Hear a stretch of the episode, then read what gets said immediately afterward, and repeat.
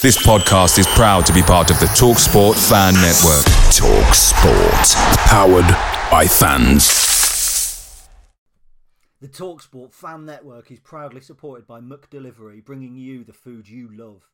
McDelivery brings a top-tier lineup of food right to your door, including my favourite, the quarter pounder with cheese. Mmm.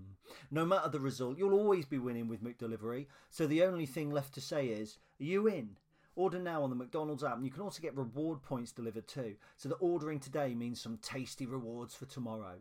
Only via app at participating restaurants, eighteen plus, rewards registration required, points only on menu items, delivery fee and terms apply. See mcdonalds dot com.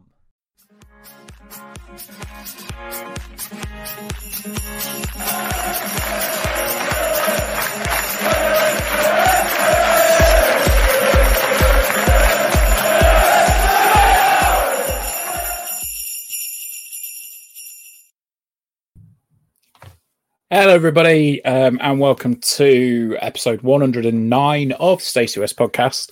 Uh, we're doing this live, so if you are seeing me at the moment, I currently have what can only be described as some sort of weird Cossack-like uh, Santa hat on, but uh, that's by the by.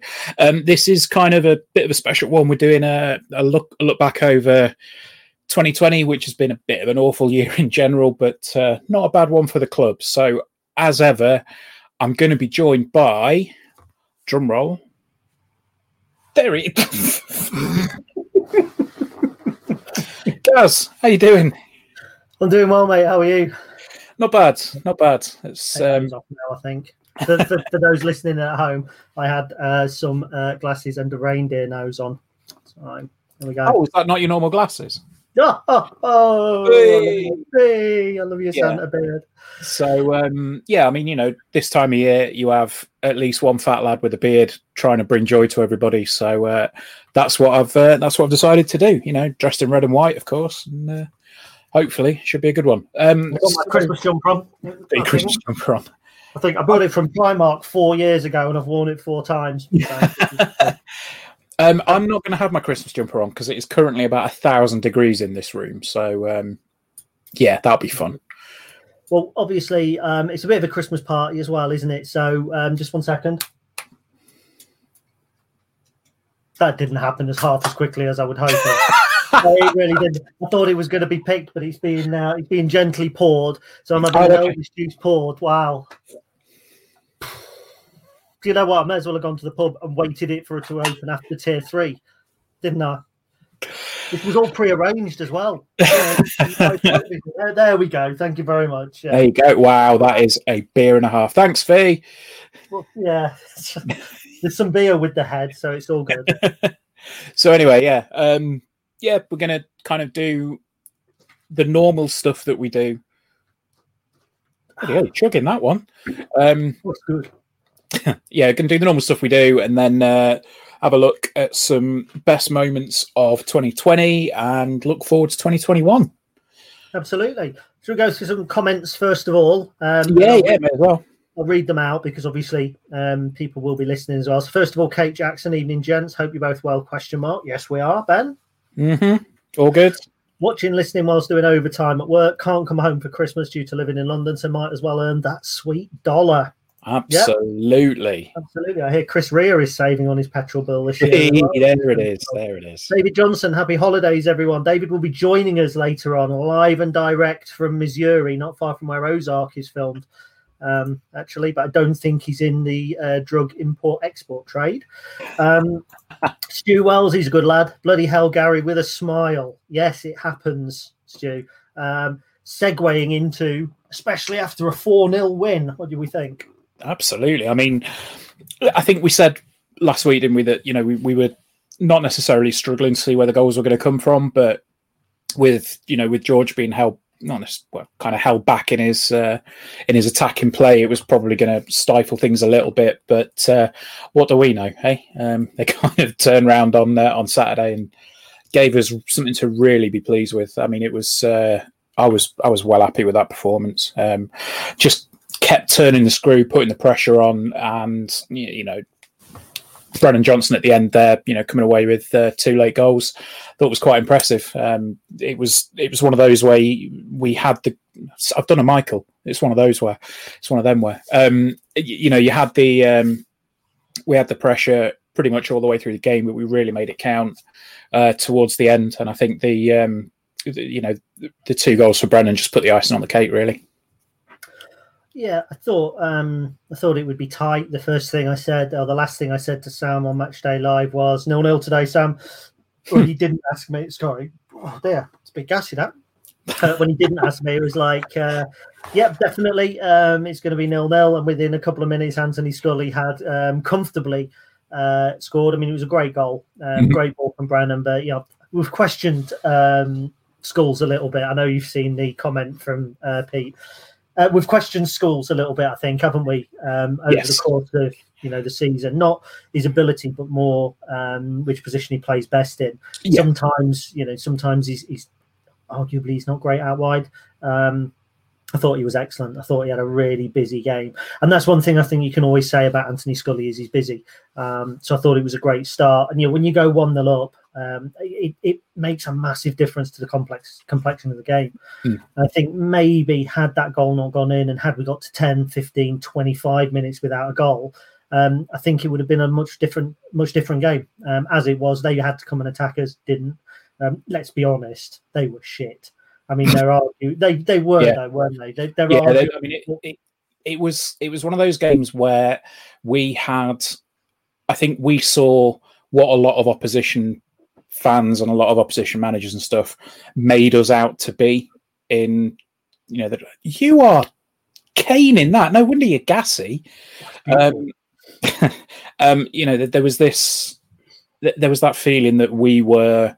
Um, you know, the, the the long ball, dirty side, and we were the, the ones that were, you know, a bit thuggish at times. But I mean, if that was what we, if that's what managers think we were like, yeah, the perfect, perfect thing there from uh, from right, Brian. Uh, route, one route one wankers. Um, it, yeah, it, I mean, it, it wasn't. It, I think.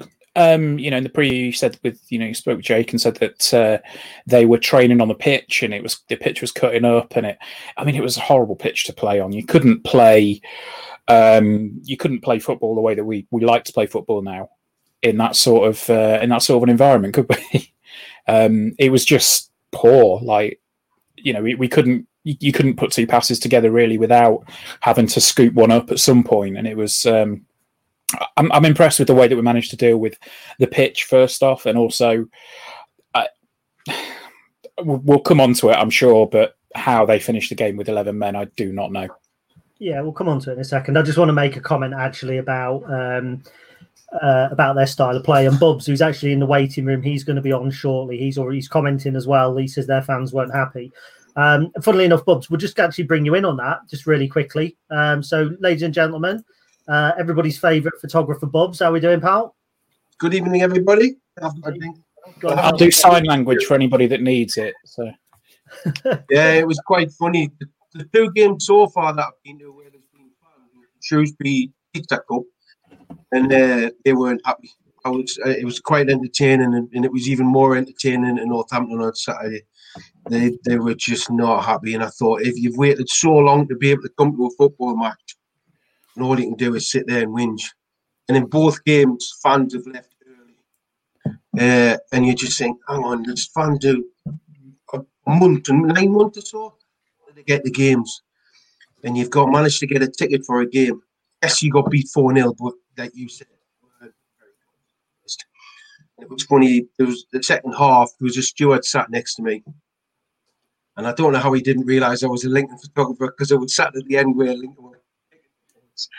Uh, and he was saying, oh, we're making them look good, which I couldn't really argue against because they were so bad. They were making us look better than we were, but we were we played well. They were just terrible. And uh, at Bolger, he was the fans were getting on his back, and he was shouting back at them like he did when, when he was getting stick for playing, trying to play to the back. It really was entertaining, something I've missed. Uh, I've, yeah, I've been very lucky to go to the games, but it, it has been, it's not entertaining. it's a crying shame, because the way we're playing and the position we are in the league would be great down at the Bank. Boxing Day would be. Yeah. yeah. I mean, I know it's a, it's a potential yellow banana skin playing bottom of the league like we did against Shrewsby. But that the Bank full of Christmas revellers would be fantastic. You know what I mean? The chance of going top and all that. Um, but I'll say I agree with uh, Mister Scully, is that we should end the season now and do points per game. yeah. That's it. That's, we should do that now. yeah. Yeah. It was funny. The the okay. Northampton fans were funny. Very entertaining. Kate Jackson wants to know how we turn Facebook subtitles on. Um, I'm not quite sure about that. I'll have to do a written article afterwards. So, uh, and uh, good evening from Sam White. Everything to smile about. Have a great Christmas in your bubbles. Indeed. Uh, and Kevin McGill, as Bubs has just said, Imps top on points per game. Still too early. Uh, but just saying. Bubs, we'll chat to you again in a minute, mate. Thank you very much for that.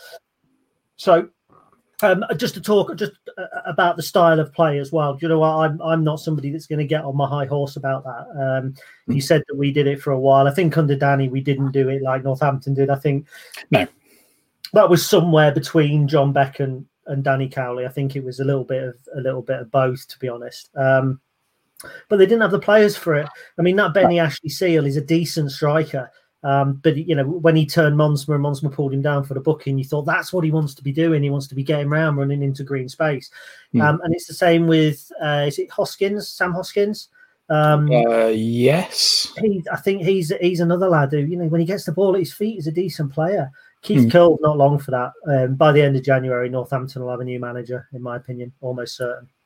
I mean, if it goes, you know, if it continues to go how it did, you know, the, the weekend, I, th- I can't disagree with you. I think it was, um, as as Bubs just said, the fans were on the back all the way through the game, and there is a part of me that's thinking, well, you, you know, like Bubs said, you've waited for so long to come in to come back to the games, and all you're going to do is sit there and moan. But I can't really blame them, to be honest. You know, having seen what the, what they were doing, um, I think Neil's actually just made a good point in the comments that. Um, it was direct, but it wasn't necessarily long ball under Danny, um, and I think that's probably that's probably where, you know, Northampton differed.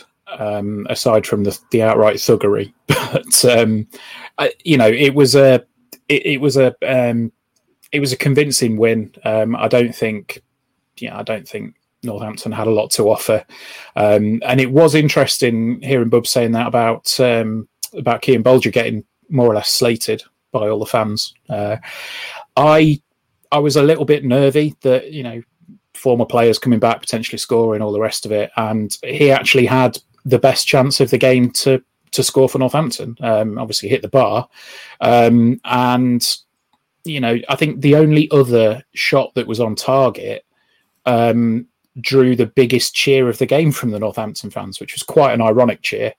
Um And it just kind of goes to show, you know, what, what's going on down there. But we're not Northampton podcast, so come on. Uh, we said exactly the same thing there. Um, yeah, we're not. No, uh, not Northampton podcast. Before we continue, a lot of love for Ben. Uh, so we've seen this one. Uh, Pete, who's on the show later. What's that Xmas thing? His wife asks Suze. That's Gary's co-host, co-host Ben. I thought it was an Xmas, an, a Christmas ornament on his desk. Uh, and there's another one where uh, Neil Carton, Ben looks like Santa's love child. Yes, he's abandoned, unwanted love child. That hurt here and here. And they touched me here. Um, so anyway, moving on. How did they finish with ten, uh, eleven men on the field? I think Bolger could have been sent off. I think there were. I think it was Bolger. There was two uh, bookable offences. Mm-hmm. Um, Obviously, we've got to talk about Kaboa uh, because it was an assault, wasn't it? I mean, I've yeah. seen Bubby's pictures. I haven't uploaded any uh, for the show. But, I mean, it, it was shocking. It wasn't just the blood. When you zoom in on some of those pictures, it's a, it's a black eye as well. There's a clear motion with the elbow um, straight into his face. In Kaboa's defence, he doesn't have a look first. I think if he if he's glanced and then he's done it, it's a red card, I think. I think he's he's lashed out with his elbow on purpose. I don't think he's thought, I'll smash this kid in the cheekbone. I think he's just gone, there's an elbow. But Jason Lee Going back further, Mick Harford, they were all elbows when they jumped. They probably did that a million times and got away with it. But in the game, in this day and age, that's a red card all day long. But I think you've got to look at that and say it, it was picked up on the radio that they didn't jump.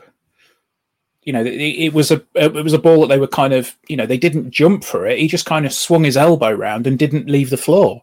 So at that point, you know, that by the letter of the law, you're saying that his arm is in an unnatural position. You know, it's at that point, it's definitely a red card. And I mean, you know, you, this kind of, I saw somebody trying to draw a comparison between um, uh, that and, you know, Reedy in the uh, in the in the Czech trade final. Yeah, you know, was, going in, was it? Yeah, I, I can't remember if it was you or not. Anyway, yeah, I've, I've seen a couple of people then made that comment, and it was, um, you know, some people some people said, "Oh, that's that's Lincoln thuggery." You know, how did they get away with that? And it's, to me, I mean, I know you've, you've sort of come to Riddy's defence a little bit on that a couple of times, but I, I think they are different incidents. Not anymore. I'm no, sure you... I have done, but Reedy's podcast, he actually admitted he went out to work the player. And oh, okay. Not... The he said, I was oh, looking okay. to leave a mark on the player. So uh, so this is the, that's the incident. I actually think their lad has jumped there because he wasn't as tall as Montsma. So I do think he's left the floor, but it's this picture that does me. Uh, it's... When he rubs his elbow, yeah. He's rubbing his elbow when he's walking back across. So you can see he's made contact quite clearly with the elbow. But look, that's what it is. Um, at the end of the day, we don't. I don't want to focus on the negatives too much because, again, I thought, as you said, we put a good show on under testing conditions. Um, and it was it wasn't just the fact that we've beaten a team in the bottom six. It wasn't just the fact we won four nil away from home. It's the fact it came off the back of two defeats, mm. bad defeats, really. Both games that, in my opinion, we should have taken at least a point from. We mm. should have done against Sunderland. Um, they took their chances and they were the better side. We were poor. We were worth the points against Shrewsbury. I thought, you know, it was just a poor game all round. But yeah. that's what Shrewsbury do. The last three times we've played them, the games have been diabolical to watch. They've been worse than watching two fat blokes in Santa hats talking about Lincoln for an hour and a half. Um, but the Northampton game wasn't. It was nice to watch. Uh, not from in terms of football, but in terms of it was actually different. It was like watching, like when you watch Lincoln this season, it's always been the same. One team has loads of possession. The other team works hard out of possession and there's a few chances. And that's, it's, it's great. The football's been really pretty to watch. But what we saw against Northampton actually was something completely different because we haven't played Gillingham yet, because we haven't played other teams that pump it forward yet. It was the first chance we got to see this Lincoln City team in a fight. I'll be honest, I shit myself every time they went in for a tackle because it was the sort of game where players get injured, and with fifteen outfield players we could do without that. Yeah. Um, but we got on the right side of the result, and that's all there is to it. Yeah, absolutely. And, um, you know, I, I think there are some um, possibly some squeaky bums around uh, a certain Mister Johnson, but I think that's probably a discussion to have in a couple of weeks' time. Yeah, I do too. I do too. Um, so before we move on to Burton, got a couple more comments. Shane Wakefield, thanks to Gary and Ben. Don't underestimate how significant your wittering has been to many over the past ten months. Not to Fee and Rachel, I'm told. Yeah. Uh, happy Christmas to you and yours. Uh, Adam Bull loves the hats. Happy Christmas, Adam. Uh, who we got? Sorry if I missed. I can't read all the comments. Sorry if I missed them out. Northampton commentator didn't even mention the elbow. I. Do you know what? I actually don't get the criticism of some of the Lincoln commentators. So I didn't listen to the Northampton one um, because home um, supporters and home commentators really annoy me. But um, anything more on Northampton before we move on? No, I think so. Um, you know, I think, as you said, came off the back of a really difficult week, and it just showed that they've, you know, they've sort of got the character to to bounce back. And I think the important thing as well is it was an unchanged side from Tuesday night, so not having any changes brought into the side in the wake of a defeat or in the wake of two defeats. I think that was really important for the players' confidence yeah. as well. Huge, so. huge point that, because everybody expected changes. Mm-hmm. Edun will be dropped. Um, you know, Howarth won't start again, even though he was man of the match, all that sort of stuff. Mm. And in actual fact, Michael made a massive statement. I'm glad you picked up on that, actually, because I, I meant to and haven't done. Um, what a statement. We lost one nil against a team who were bottom of the table. Have some of this. There's the same team again. And they go and win four nil away from home. And that yeah. really is that, isn't it? Yeah. You know, Michael would never do that, but it's also like he sat in the dugout when that fourth goes in, just going like that to everybody. For those audio listeners, Gary is uh, wiping his middle finger up and down his cheek. Yeah, sorry, I forget. Ben, you are now tasked with every time I do something visual, explaining it to the audience. Okay. Um, as long as we don't do anything around Ariola Grandi, we'll be okay. uh, Kev Barwise, interesting point I'll pick up on quickly before we move on. Am I the only one who thinks Mark Cohn is an excellent co-commentator? No, you're not. No, he's not. No, I like Absolutely Mark. Absolutely not, no. I like um, I think... his commentary. I mean, I think I think Mark Cohn, he, he brings something, obviously, without going back into it, there's obviously the situation um, with, with Tomo, but I think Mark Cohn brings something a little bit different. Obviously, he's got the the experience of playing for Lincoln. He's got, um, I think he's got a lot of, you know, he's got a lot of good knowledge and a lot of analytical knowledge as well about, um, you know, he's able to pick up little runs, little passages of play and little things that happen are like away from the ball, so he can notice when players are rotating in and out and and stuff like that. And yeah, it's it's good. I mean, I've seen a lot of people say he can be a bit too negative sometimes around certain players, um, or you know, certain uh, certain things that happen in matches. But yeah, I've not got a complaint with Mark. I think he's he's doing really well. You'd have too much complaint if it was all rosy-eyed. My only complaint is that he still calls us Lincoln City all the time. Uh, and what I want is him either calling us us or, with it being a B B C, just Lincoln. Um, mm. And uh, let's have a look. Norfolk Kim says Mark Cohn is an excellent commentator and better than the Y T S. I don't know who the Y T S is. Uh, Mark is solid. Paul Ellinder um, can attest to that. Um I'm pleased somebody got that. Reece Marshall, get you boys commentating. No chance at all. Can you imagine Ben having to research? Right. I did. Um, I did think about this, like at some point, that we should do a YouTube stream, like when everything's when everything's back, and you know we we can we can actually be in the same place together. We should do a YouTube stream, kind of like uh, the Fan Zone or whatever it was back on Sky Sports in the day. And you just have like, we'll watch the game and we'll do the commentary. So if anybody wants to watch it, we can stream that on YouTube of just the commentary. They can pause it and then play it alongside. But judging by your reaction, that's probably not going to happen. It's moving into Arsenal Fan T V territory. and, uh, I, yeah, I got Martin Green, who doesn't watch but always comment comments, um, basically said that I was no better. Stacey Westbrook was no better than Arsenal Fan T V, and I personally think Arsenal Fan T V are um, wankers. So I don't ever want to be uh, in that stream. Interestingly enough, and I'm not quite sure how it's going to work yet, I've actually got a phone call planned with a prominent former Lincoln City character, I'll say no more, about a platform they're developing to allow fans to remote watch games at the same time. I know nothing more, mm. but it might be something that we can get involved in. So shall we move on? According to my uh, time list, we're already three minutes over and we haven't even done the Burton preview yet. That's all right.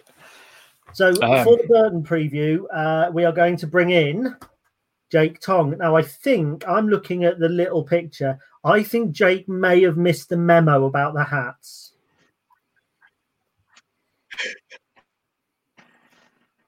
So Jake the sombrero on. Now, unfortunately, I also think that his internet connection. Oh dear. I think his internet connection is such that I can't actually hear him.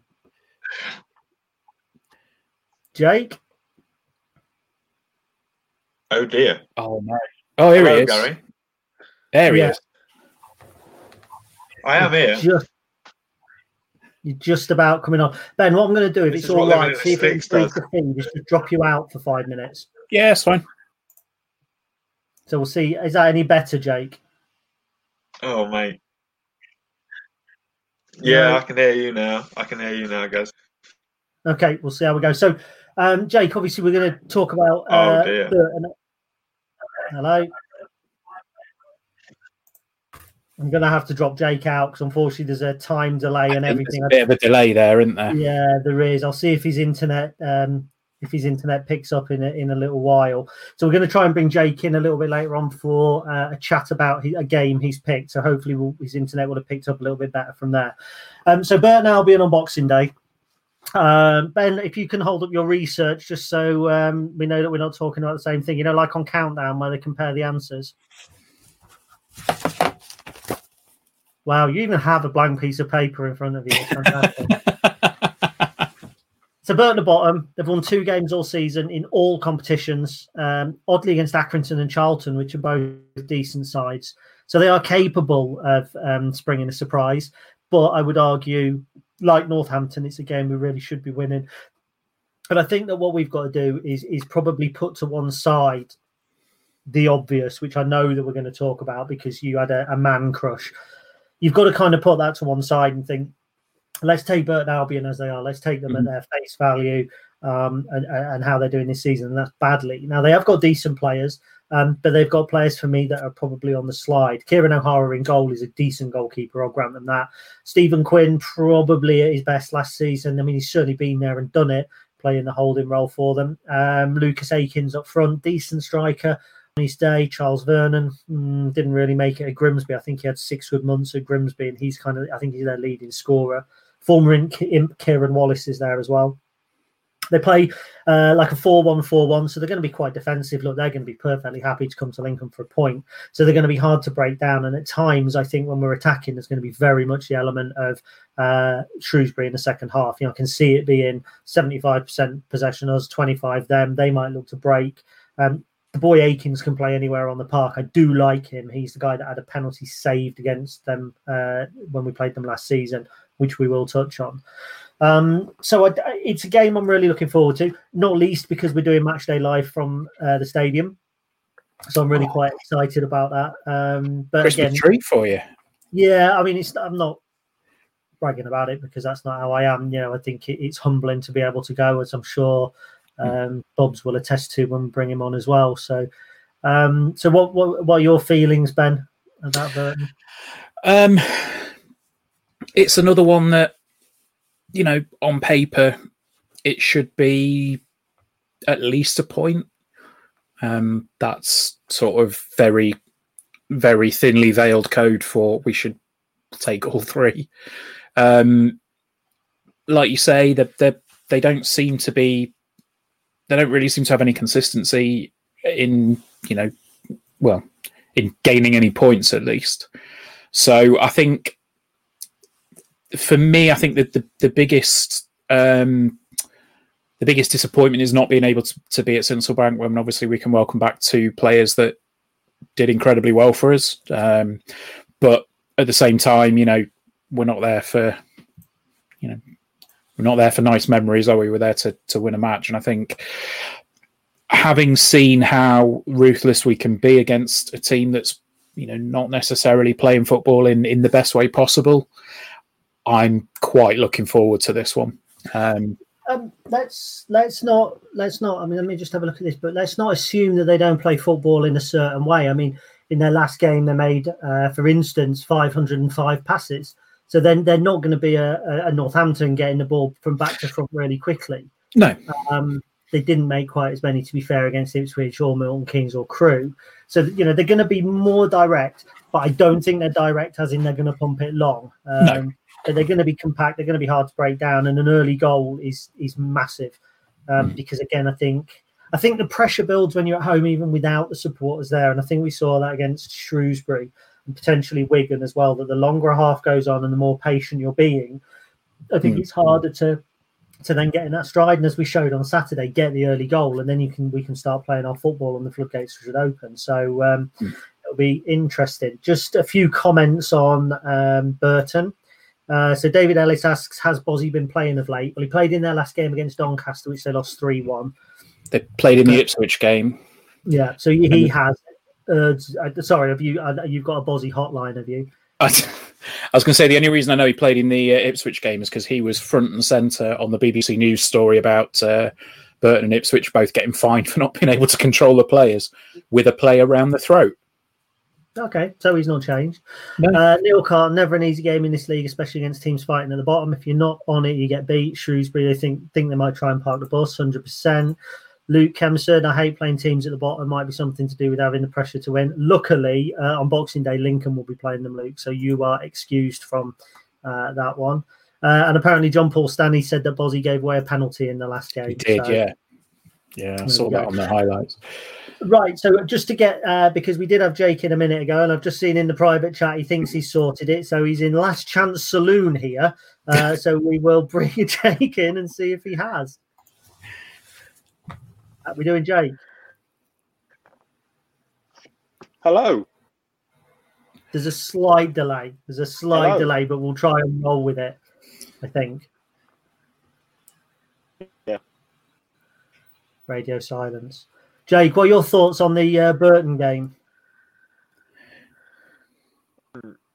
You know, I think Burton will be a tough game. I think they're going to come for a point, definitely. I mean, if you can hear me, uh, I'm not sure. Um, but um, yeah, we uh, it was. As I said, the comment said they'll um, they'll come and sit behind the ball, try and make it difficult for us, and um, you know, they've got the worst defence in the league, which is something I think we can get at. So. Um, Definitely consider being goals for us. Um, yeah, you know, based off Saturday, so um, hopefully we can get a positive result. So, have you got a, an interview lined up with a Burton fan uh, tomorrow? Yeah, yeah, I've got I've got um, a guy called Ed Walker who's uh, on the D three D four football podcast, and these guys might have might have heard of it before. He, he's sort of a, a League Two, League One journalist, so um, I'm very much looking forward to that. It was rather um, scarred from. from Sunday's viewings, from what I remember, against Doncaster. So hopefully we can um, we can pile on a bit more misery, because he was the miserable one on that podcast, and you know, hopefully we can do the same.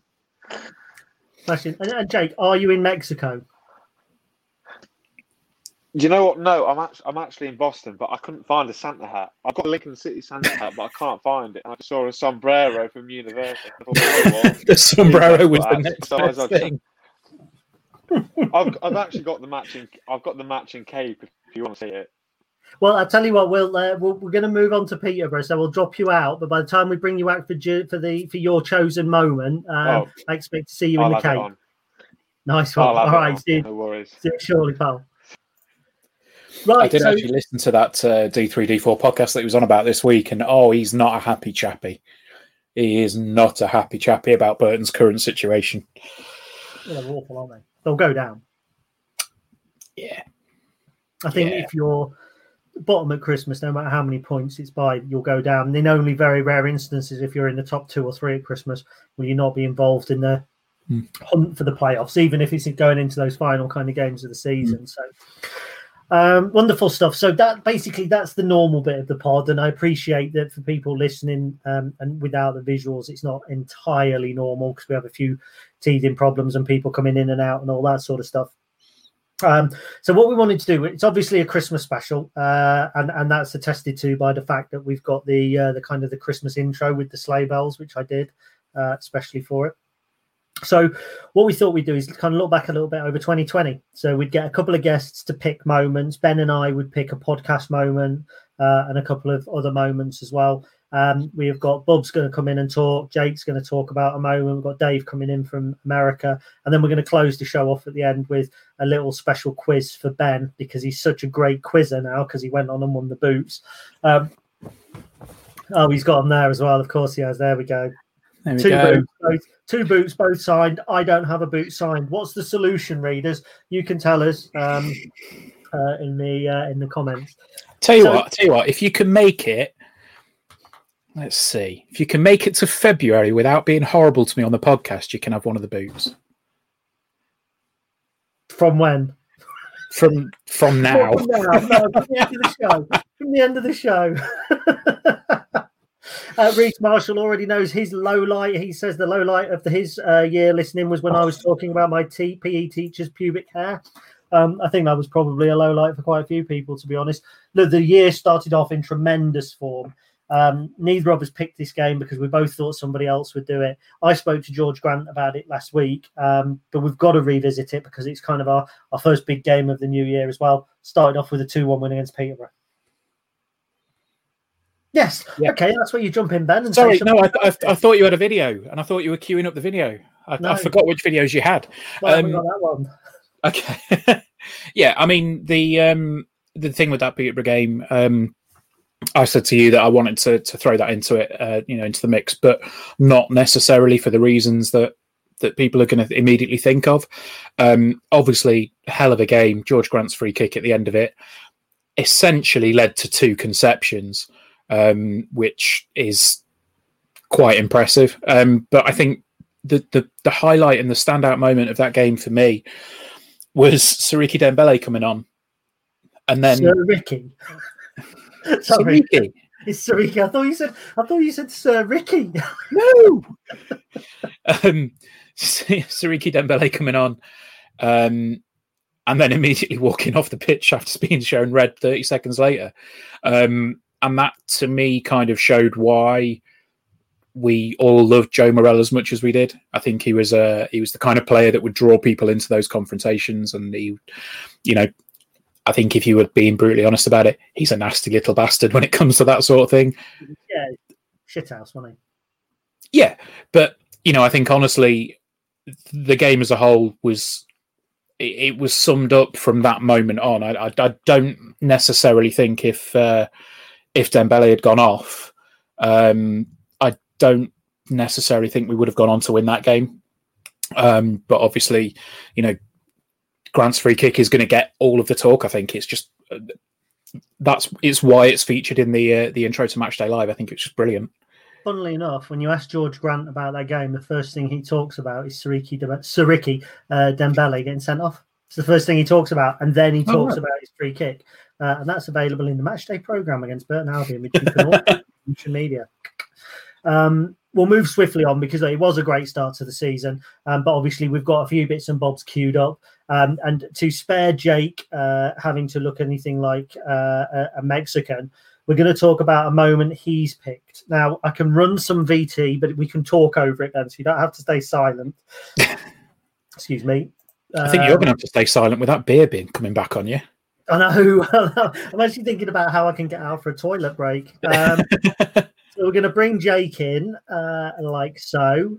Jake, tell us why you've picked this game. For fuck's sake! Um, obviously it wasn't for the. uh, obviously, it's not for football. Um, it was for the fact that, that Steve Evans was gobbing off all game. Managed to get a bit of a, a you got much Michael Appleton, and Michael Appleton bit back a little bit. So I'm, I'm, I'm sorry, Jan. I'm going to have to drop you out of the feed because it, it's cutting out so bad, mate. Um, and it, I, it, it, it's obviously just really tough to hear Jake. Um, so basically, Jake's picked the Gillingham draw nil-nil, which was an atrocious game. Tayo Edun was sent off right at the end. Um, but he's picked it basically for Steve Evans being put in his box. And now that's a big box. Steve Evans probably being put in, let's say, a shipping container. Um, but it was a great moment, wasn't it, Ben? Oh, absolutely. I think seeing somebody that full of, you know, of bluster and piss and vinegar and just sort of, you know, strolling up thinking that he owned the place to basically be bitch slapped down by somebody that would terrify anybody if they walked into a bar without knowing who they were. It was beautiful. Absolutely beautiful. Because you could see it in... in Steve Evans' face that he was going, oh, I'm gonna, I'm gonna shout my mouth off here. I'm gonna go, I'm gonna go mental, and it's going, oh, it's gonna be horrible. You know, obviously not that picture, but um, you know, he was really, really getting, getting into it, and you know, going both barrels at Michael, and he just the way that Michael just sort of turned around and said, yeah, maybe sit down and you know, shut up, it should be all right. He just didn't move, didn't budge, and I loved it, absolutely loved it. And of course, anybody that. Any Lincoln City manager that, you know, has a go at Steve Evans or, as Michael said, you know, put him in his box, it's going to be a winner, isn't it? I think it was a matter-of-fact way it happened as well. Yeah. I think it was that matter-of-fact. He had something to say. I can't remember the exact words, but it was a, and I, I put him back in his box.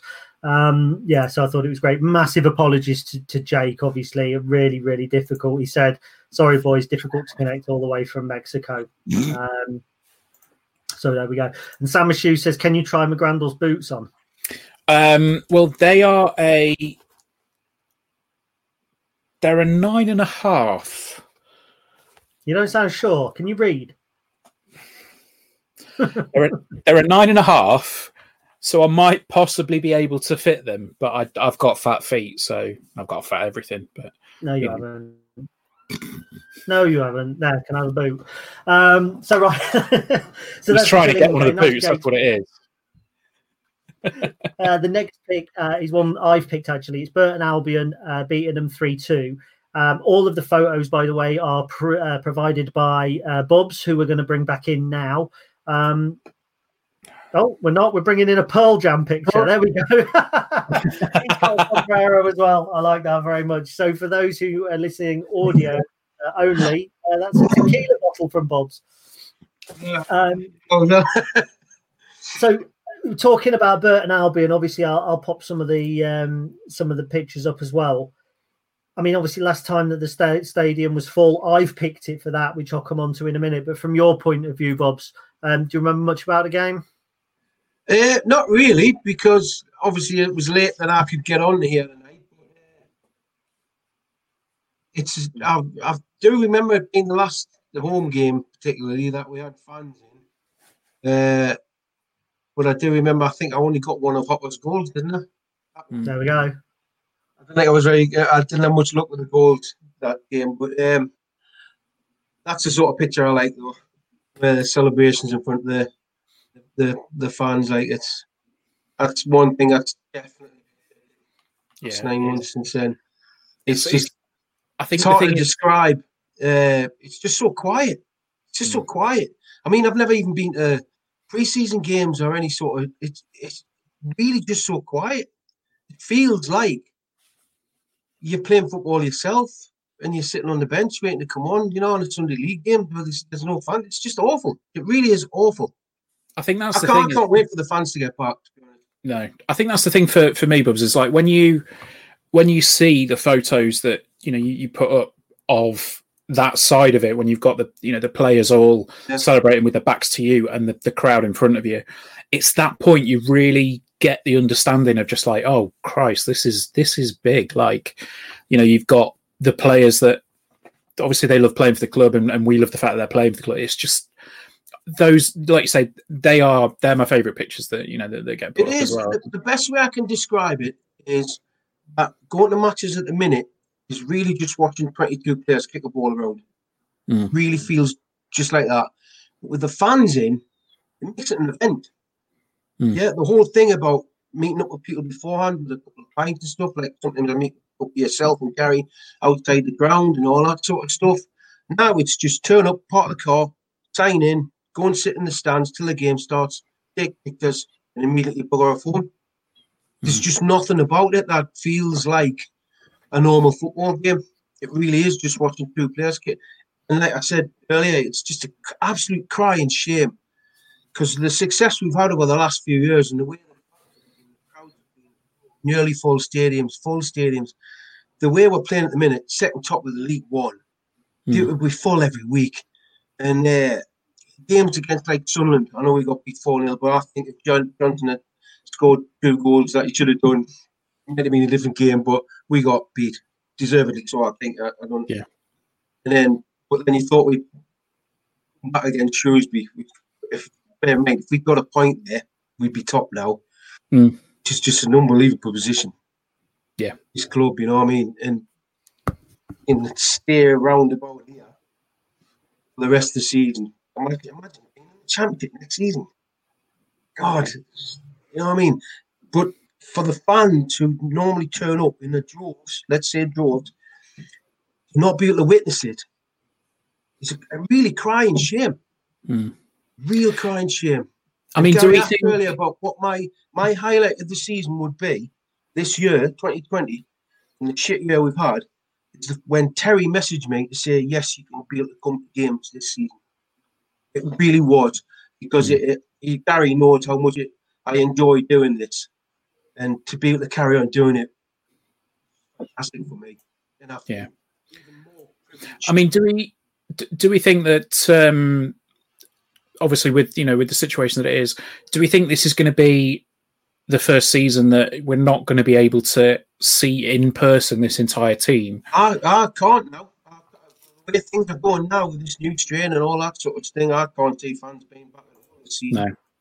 I don't see it at all.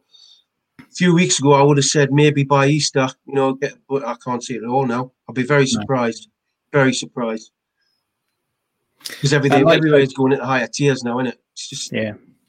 I mean, it, it is a massive shame, and, and hopefully, you know, hopefully it can all be be turned around, and, you know, we can get things back on track soon enough, and, you know, like you say, hopefully get in for at least one game before the end of the season. But I'm not, I'm not hopeful, if I'm honest. But, um, yeah. Shall we, I, I'm going to bring something up visual now, and it's so for listeners, um, it's going to be tough.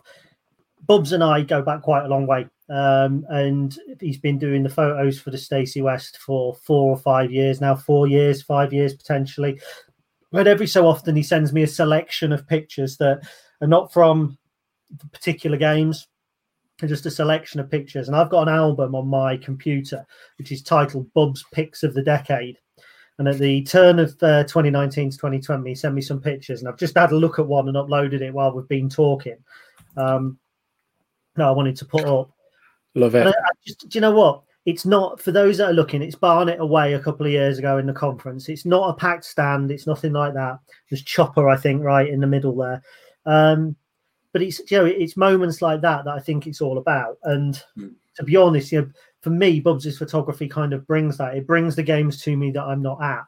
And I think that it's it must be really tough just going and for photographing empty stands. But what I wanted to ask Bubs is, you know, you've been a photographer for so long. Aside from the obvious, aside from the cup finals and the, the with the games where we've won titles, are there any games that stand out for you that might not be obvious for any particular reason? Oh, uh, off the top of my head. Great, a great listen as well when I ask a question that stumps people. Yeah, um, straight off the top of my head, you know what I think? Recently, more recently, is the first game when we at Southport, the last game at Southport. It sort of closed the circle. Yeah. It was also, I loved Alan Power.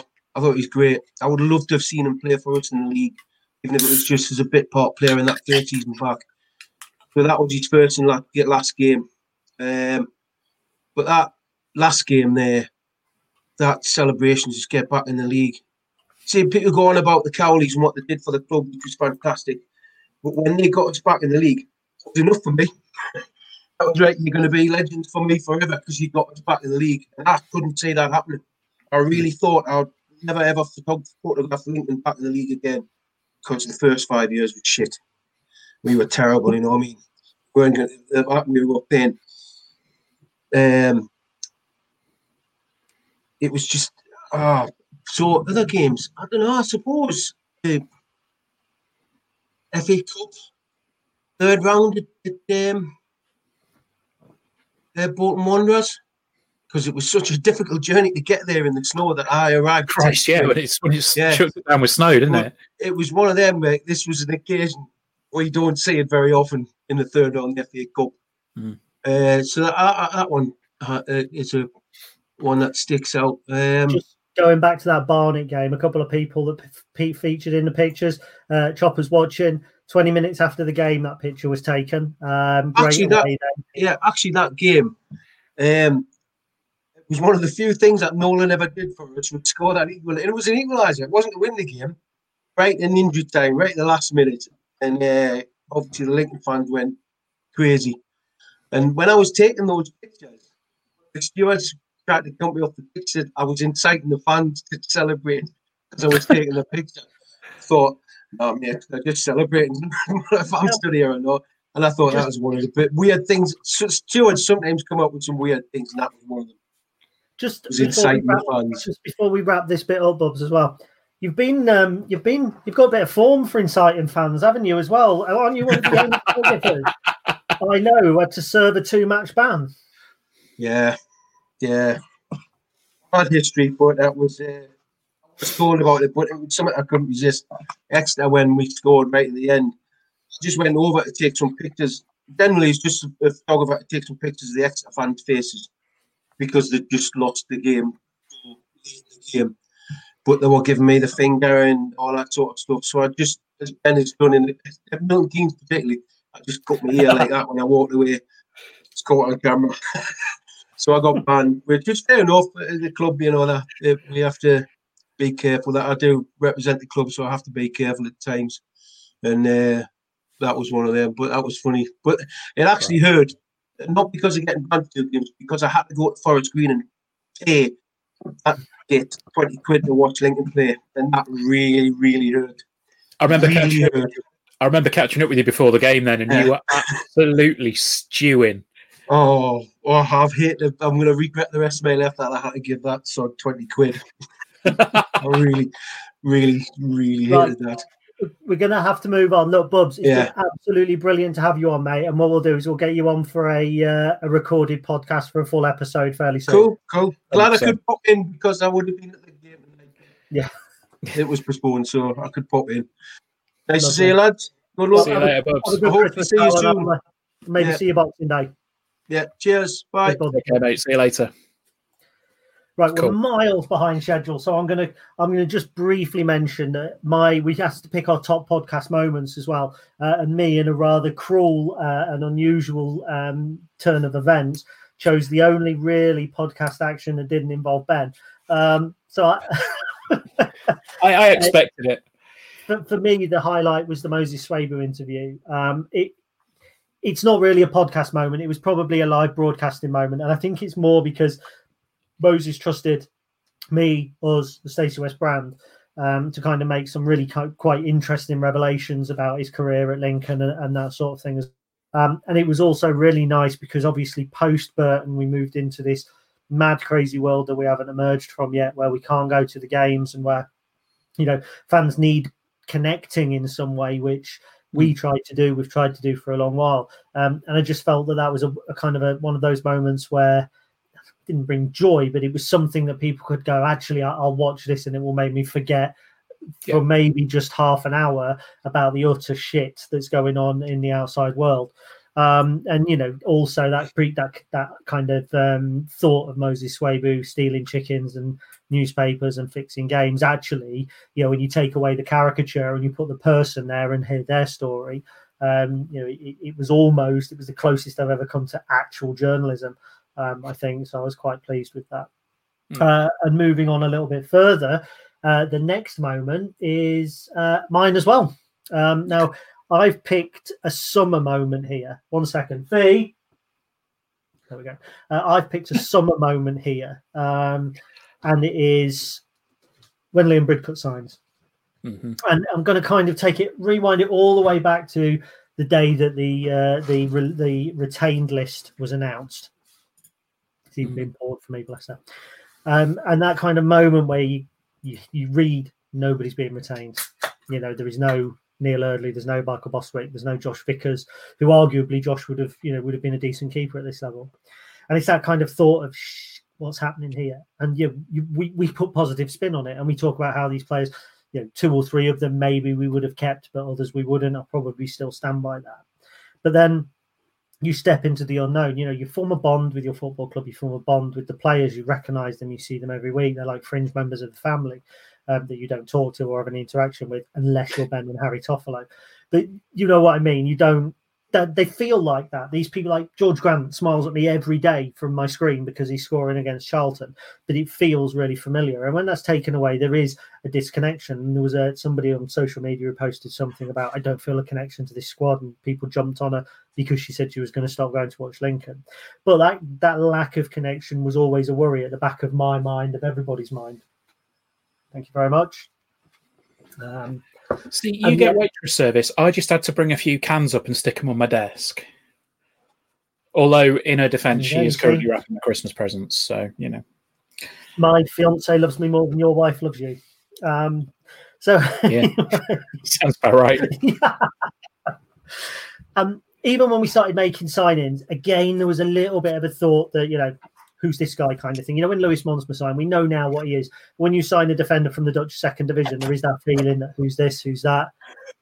Rachel bringing you cans now. Is that what she's doing? What she brought you? She brought you chocolate. She just brought me the rest of the beer. So she's watching downstairs, look. Oh, that, that's quite sweet because she's trying to show you that she does love you oh. as much as she loves me. Um, So anyway, when Liam Bridcutt signed, that was the first sign for me that in actual fact, this Lincoln City team does mean business. We're not going to be just a collection of, of cast-offs and freebies. And, you know, that's never what we were. I'm going to pull that down.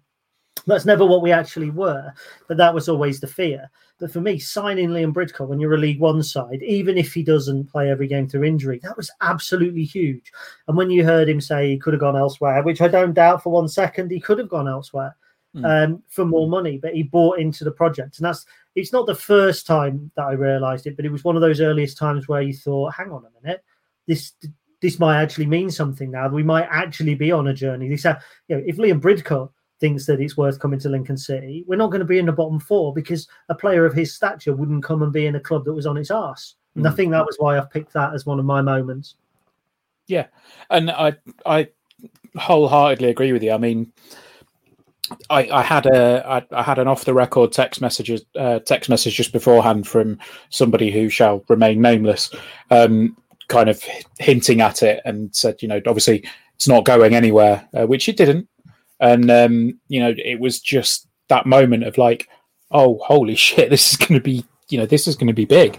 And it, it was, you know, like that, like you said, signing him from, from, from Forest of all places, you know, coming down. And I, uh, I've got a, a Forest fan at work and, you know, we, we, we chat about stuff fairly regularly, and I think he's one of the ones that's clamouring to to re-sign George Grant and Brennan Johnson. But you know, it's it's just that moment when you go, we actually might mean business here. And I don't think we really took it that seriously until we started putting the results together. And obviously, you know, Christmas is in three days, and we're joint top of the league. So fantastic stuff. Cool.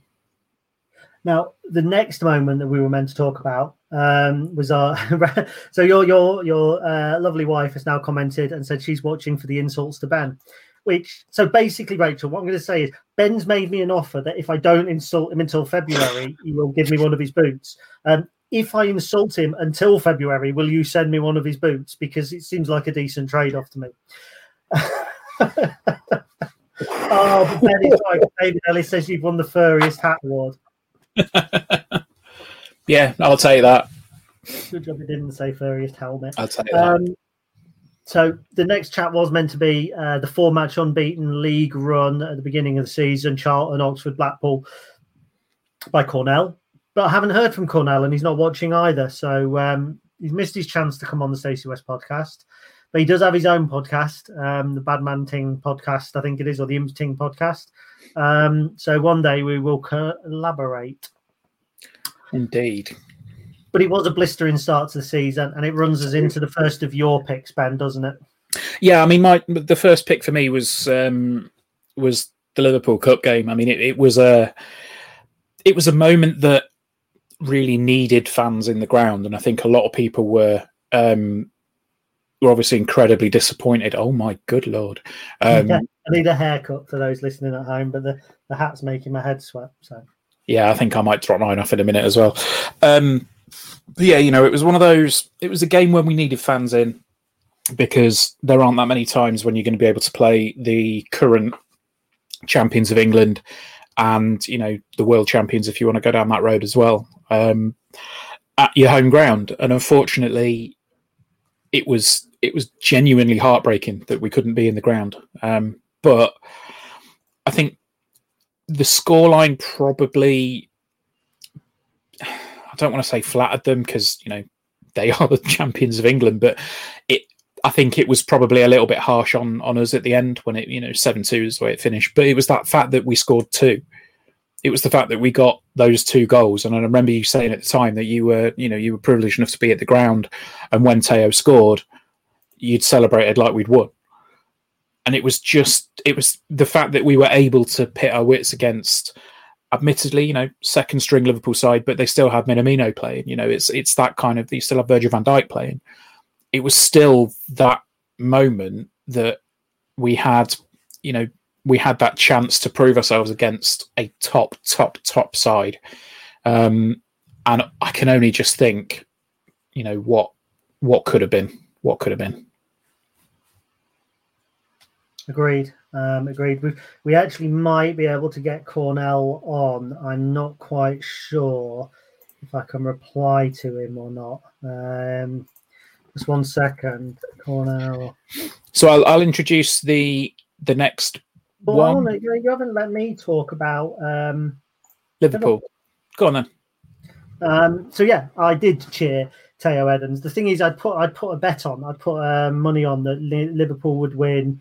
Um, I think it was Liverpool to win by five goals, uh, but I had Lewis Montsma to score any time. Um, and Tayo Edun scored, and I literally, I just exploded. And a guy uh, from commercial came from the box two doors down and kind of said, is, is that it? Is your bet come in? And it's like, no. It's like, oh, you're just that happy that we've scored. It's like, yeah, obviously. Yeah. Um, and for me, it was an exhibition game. Those games are, because you don't expect to go into them and win. And and when you see, I mean, you mentioned Van Dijk, but the, there was uh, Shaqiri played for them, I think, as well, didn't he? So Minamino. I mean, they were they were they were not at full strength, but they were at the sort of strength that if they played that team every week in the Premier League, they'd finish fourth, fourth or fifth. Um, and they were they were on good form as well. There was a lot of players with a lot to um, to prove. Uh, but it was just the fact that we went out there and we gave it a good go. And I would rather lose seven two than four nil. I'd rather lose seven two than two nil and just defend. Do you know what I mean? I'd rather we give it a go. And I think that was one of the first times that we saw Michael Appleton. Actually, we saw his philosophy being consistent. We'd seen in early games against Charlton, against Oxford, we knew how he was going to play. We knew he was going to make no concession for the opposition. Okay, you might let them have more of the ball, um, but he was still going to go for broke. He was still going to attack. He was still going to push forward. Hmm. He proved that against Liverpool. And in actual fact, I think, did we draw the second half two two? Um... um... I think so, yes, because we came out and we really attacked it. Yeah, yeah. So, yeah, so that was. Um, I, I understand why you picked it. For me, it was an exhibition game, um, and you know, I would yeah. probably have rather tried to be too cool at school and gone, actually, we'll go with Blackpool. But um, yeah, so go on. Now you can talk about what you were going to do. Yeah. Um, so yeah, I mean, the, the next one for me, um, it was something that I don't think.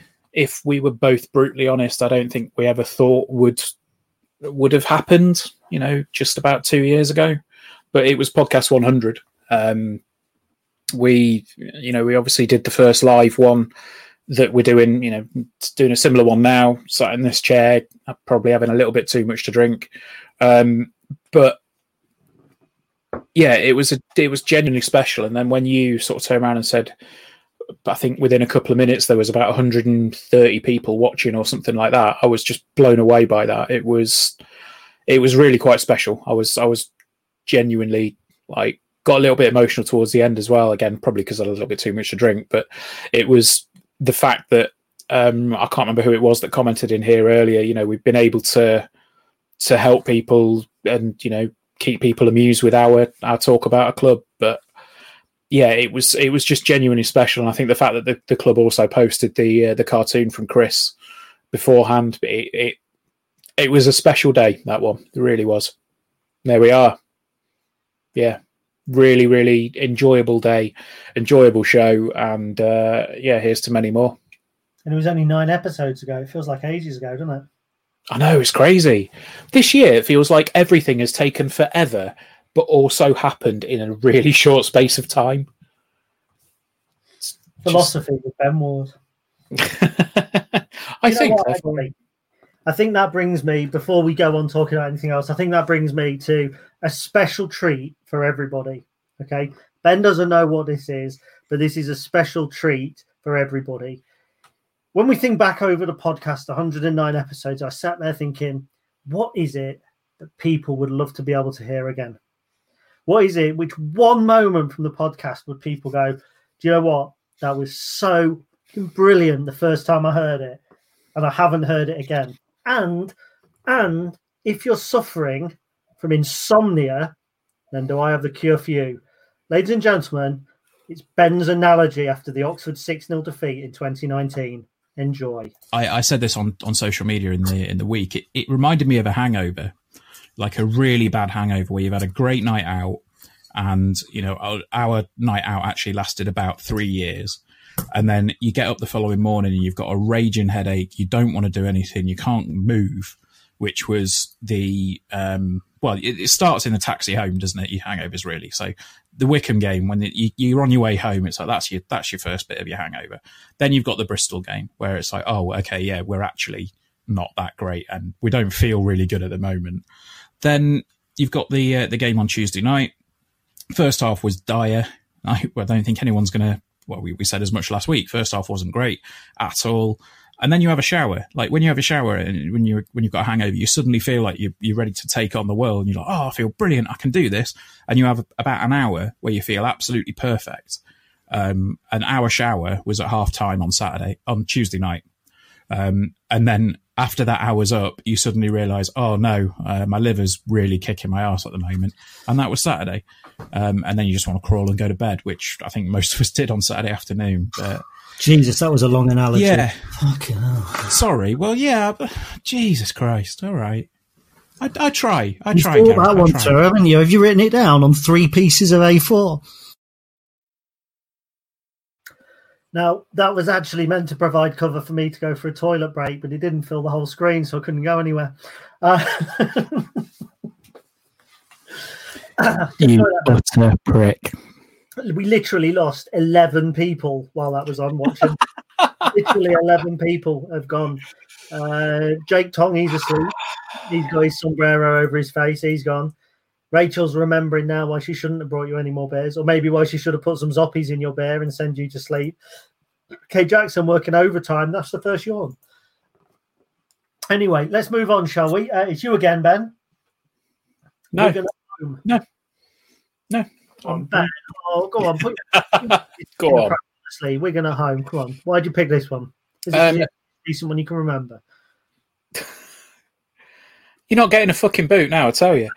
um, no, it was it was the game where I think a lot of people were, um, you know, we we obviously went one nil down, and I think a lot of people would. We're probably questioning whether the, the side had the bottle to go on and, you know, recover from um, from going down to a team that we probably should have been beating. And I think the second half really was just something else. Like we, it, it was almost like he just put a rocket up at half time. And I know that's a bit of a cliche, but it was just fantastic. Like to turn around and come out and, and you know, win the way that we did. I was. And, you know, obviously the other thing as well, I'm so, I was so happy for Tom Hopper to, you know, to get one. It was just, it was a great second half. And it was, it showed the character that I think some people might have been questioning was missing. And a lot of people seemed to, you know, obviously the Cowley years, we, we were, particularly the year that we won the National League, it was very much a case of we are, I think you've referred to it before, as almost the crazy gang, you know, with the teams that, with, with a, the club that don't necessarily have the most talent, but with everything else combined, it, it kind of gives something else. So yeah, I think that that to me showed that we have that as well as the talent now. I think it's a good point you make, to be honest, and I actually think it's a great pick. Um, and it could have been that one, it could have been Blackpool away, because I think it um look at those pictures twisting about your fist.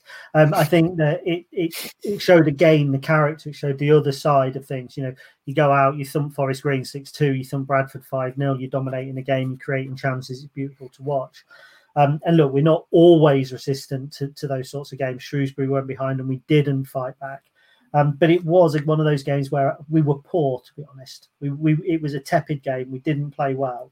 Um, we went one behind, and it's at that moment you think this team could crumble, this team could struggle, and quite right, we came back and we fought and we, we did really well.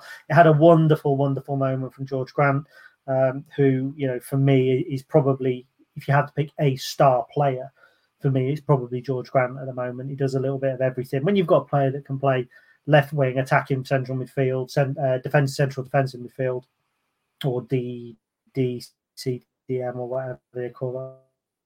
Football Manager, I don't know. I hmm. don't have the patience anymore. Um, you know, he's he's flexible, and um, yeah, then absolutely Tom Hopper. And you know what? I, I feel it patronising a little bit when I say, "Oh, I was delighted for Tom," because it's like saying, "Like, oh, I was delighted for, you know, the shit kid that plays up front who never gets dirty because he got his goal in an eleven nil win," which is me, by the way, at thirteen level. You know, I feel he's patronising to say that because, in actual fact, I don't think that Tom Hopper judges himself on his goals, and I don't mm. think Michael Appleton judges Tom Hopper on his goals. But I think as a striker, he's judged on his goals by supporters. Yeah, your hair looks effortlessly cool, by the way, when your hat comes off. Whereas Mark, I mean, it really doesn't. It just looks like someone's dragged a mop through a hedge and used a rake on it or something. I think. Would, I think Gaz's. Uh, I think Gaz's internet is is is coming in and out a little bit, he's, but he's going a bit blurry. Am I back? Yeah, you're back. You're good. You're good.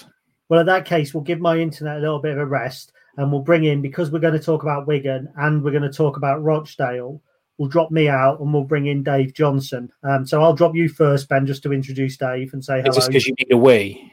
No, no, no, not at all. No, I'm not going to go for a wee. Because I do. Okay, well, I'll drop you out now. You go for a wee.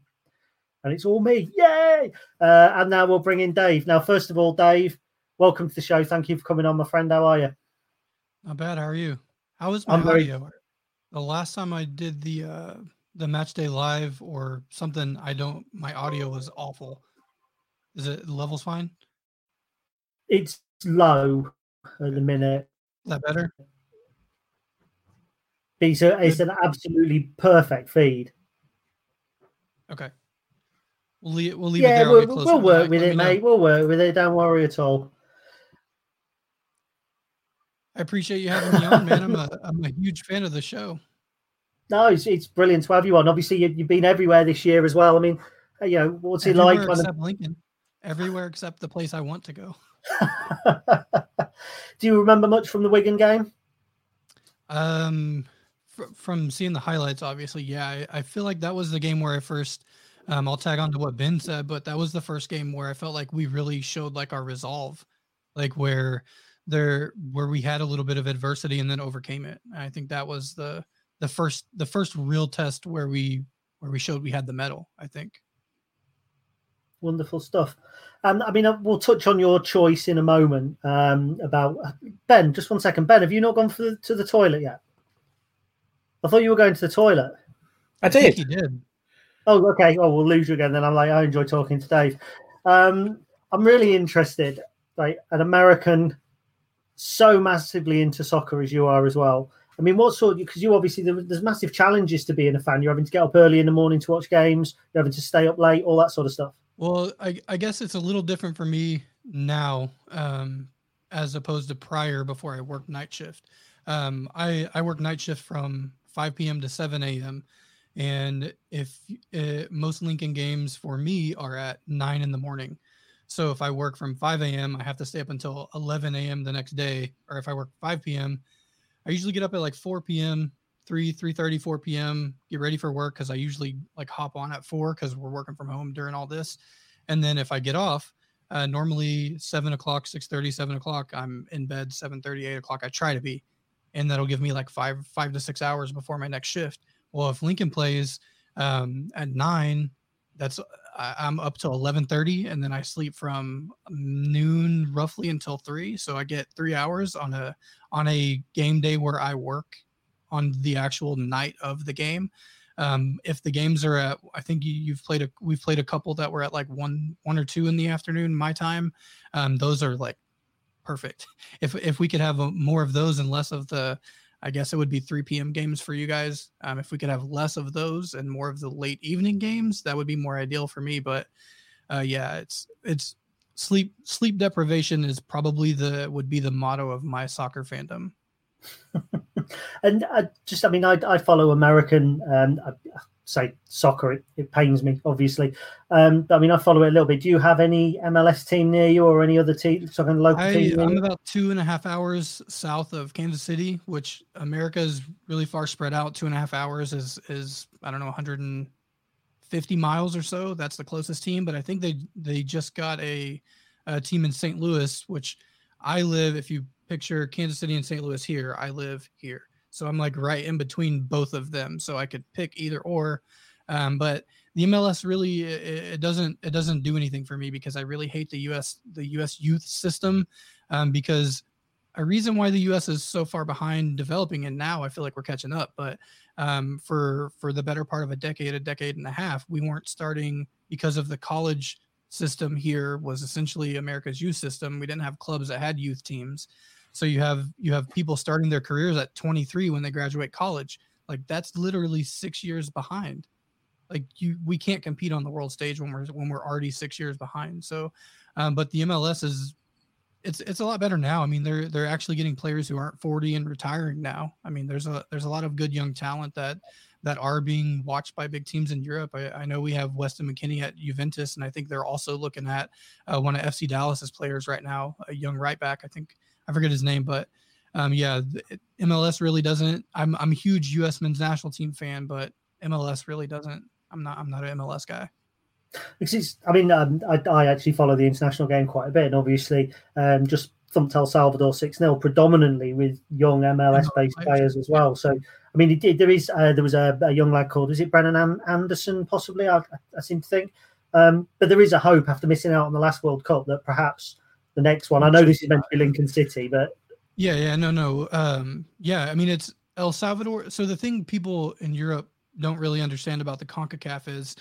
There, just because there's a, a huge difference in, in play quality with U S and Mexico and, and even Canada lately being, you know, kind of jumping into that tier with Alphonso Davies and Jonathan David for Canada. Um, but the U S and Mexico have kind of separated themselves over the last, I don't know, fifteen, twenty years of being, being the top tier. But even though the quality of pitches, the type of play, the refereeing, like everything is equalized in CONCACAF because you're playing in mudlogged pitches, you're playing like in, in in what would what would be like a probably like a Division Five stadium when you're going to Trinidad and Tobago and and Guatemala and Costa Rica and places like this. Like it's not easy to get wins in these places. Now, granted, when they play in the U S, it's it's a lot different because they're playing in better quality pitches and stuff like that. But it's it's it's a lot different, and people just look at, oh, Costa Rica is ranked eightieth in the world and the U S is twentieth. That should be some walk-off home run. Or sorry to bring a baseball analogy, but um, the it's it's very much equalized in the quality of pitch, the pitches that people play on. The environments are extremely hostile, and I don't mean like Serbia with Partizan and, and Red Star and things like that, but it's it's you know at, at the Azteca they throw bottles of urine from the stands at players. You know, like it's it's it's extremely hostile over here. So, um, but yeah, it's I forgot your original question. Sorry. No, it's absolutely fine. What we'll do, I'll bring Ben back in actually on that, because I could sit and talk to you about international football and, and uh, America all, all, all day, and I forget other people are actually watching. Um, so we'll bring Ben back in. He's been for a, a particularly long toilet break there. Um, no, I'd, I'd finished my toilet break the first time you brought me back in. Now, you, just kept, you just kept me in the green room, so it made it look like I had an extremely large job. Now, Dave has picked his Lincoln City moment, and the reason he's on towards the end is because it's a really recent moment, and I have stolen a video that may infringe on copyright. Um, so if that's the case, uh, I'm sorry. I have taken the commentary off it uh, and put Christmas tune on it. So this is what Dave's picked, uh, and afterwards I'll drop myself out of the feed, not to go to the toilet, uh, to allow you guys to talk about it.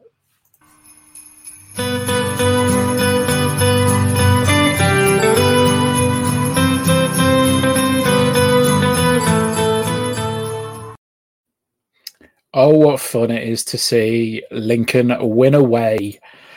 Uh, yeah, that was Lewis Montsma's goal um, against uh, against Rochdale. Um, why have you picked that one, Dave? It wasn't actually just the goal as why I picked it, um, even though it was a beautiful goal. I mean, he picked up the or got the got the layoff pass from George Grant, stepped mm-hmm. up ten yards and, and banged it in, but and it had, you know, he knuckleballed it and it, it dipped perfectly in front of the keeper, like beautiful goal. But the fact that we have uh, everybody on the pitch minus Palmer is getting on the score sheet. Like to me, that's incredible at this level to have, to be able to have people that can contribute from anywhere on the field and from midfield. Like uh, I don't, I wouldn't say that was against the run of play. I feel like that was a game that we, we pretty much were in the driver's seat from the, the entirety of the game. Um, but just to have, Montsma have that that kind of confidence and, and willingness to just bang the ball from thirty-five yards away is, to me, that's impressive. There's there's what maybe three teams in all of League One that probably have a defender who can hit a shot like that. Yeah. So. Yeah, I mean it's it's just he he's proven, you know, I think what is he on eight nine for the season now? I think um, he's, yeah, eight I think. Ne- nearly in double figures, and he's a centre back. Like you don't get that sort of performance. I mean, there was there'd be some people. Um, How many teams have strikers who don't have? I, I was going to say, like you know, that, that we've had strikers in the past that that haven't been able to, you know, hit eight by Christmas, and we've now got a centre-back that can do it. But it is good that you, you say that, you know, we're getting goals from all over the pitch, because I think um, somebody mentioned it. I can't um, I, I can't bring in the comments. Um, Montsma on the knuckleball, so sweet. Uh, that's not me doing that. That is Gaz doing that. Um, but uh, Brian said about, you know, we we judge Big John on uh, on more than his goals. Tom Hopper's work rate, there he is, uh, is far greater, and he deserves to score more. I think what's interesting there is the fact that when we had, you know, we had John Akindi as, as essentially a target man, um, that was kind of, he wasn't the target man kind of player. And a lot of people, you know, would, would criticise him for not getting goals from open play. Um, and I think, you know, when, when we were talking about it on the podcast, we'd say those people almost seem to think that goals from open play counted for two, you know, stuff like that, where they were really getting stuck into him. But ultimately, when he finished, you know, top scorer. But I think the thing is with Tom Hopper is that a lot of the pressure is being taken off him, um, in that, like you say, we're getting goals from all over the place. So we're getting a centre-back who's got eight goals already. We've got a player that's in midfield that's, you know, scoring penalties for fun when they're put, you know, when, when we're given the opportunity. We've got another, you know, got two players that with incredible pace that can, you know, again, when they're on the day, will score for fun in, you know, in Scully and Johnson. I have, I have no complaints about Hopper not scoring. I mean, no. Obviously I'd love him to score more, but that guy's that guy pressing is the key to us getting the ball back. Like, he's step one of our press, you know, like he does a fantastic job up front, I think. Yeah, one hundred percent. It's uh, it, it's that thing about the number nine shirt, isn't it? You, you get the number nine shirt, you're expected to be banging in twenty goals a season, but there is so much more. And Phil said here, how about a Montsma shot at Crew after thirty seconds? Wow, what a centre half, million pound, no less. I'd, I'd take no less than ten. Yeah, I was going to say, I, I keep seeing this thing on Twitter about uh, what we would sell Montsma for, what we would sell Grant for. Like, I don't know that there is a price tag that I want to see Montsma go, you know? Yeah. Like, obviously the the club the club vision is developing players and selling them for profit. Totally understand that. But yeah. Not Montsma. Like, yeah. It's that thing, you, you you grow attached to players, don't you? Yeah. You, you grow attached to, to players that would be able to see him in person. That, yes. That has to happen before you sell him. Yeah, yeah, absolutely. I think, you know, we, we touched on that with Bubs a little bit earlier on, that it's it's this whole idea that we might be able, you know, we might not be able to, to get into the ground and see possibly one of the best Lincoln City sides ever. And, yeah. you know, it, it, it's just, it's coming around. But Gaz is coming back on and he's shaking and say, why are you shaking your head, Gaz? I don't know. Best Lincoln City sides ever. I think you can only ever start judging a side as the best ever five or ten years after they've played, because otherwise it feels crass when you're saying um, this side's the best ever when you're actually watching. I did say them. one of. I did say one of. I would say uh, most promising, especially in the era that I've watched. So the last four years, to me, this is the most pot- highest potential team that we've had. And I'm interested. We'll just um, wrap up, David, with you in a minute, but because you've also kind of undertaken a little bit of trying to look into the history as well. I understand that. I mean, we had a brief talk about Past Imperfect, I think, the uh, the history book, didn't we? Um, how's that going? Say that one more time. Sorry. Uh, how's your how's your delving into Lincoln City history going? Are you picking it up? I have uh, I have the One Hell of a Season book um, that I'm I have not gotten to yet. My work is like in insanely time consuming right now, but um, I got that. I do. I have your uh, your book on a list. I think that rubbish. That mascot, mascot one.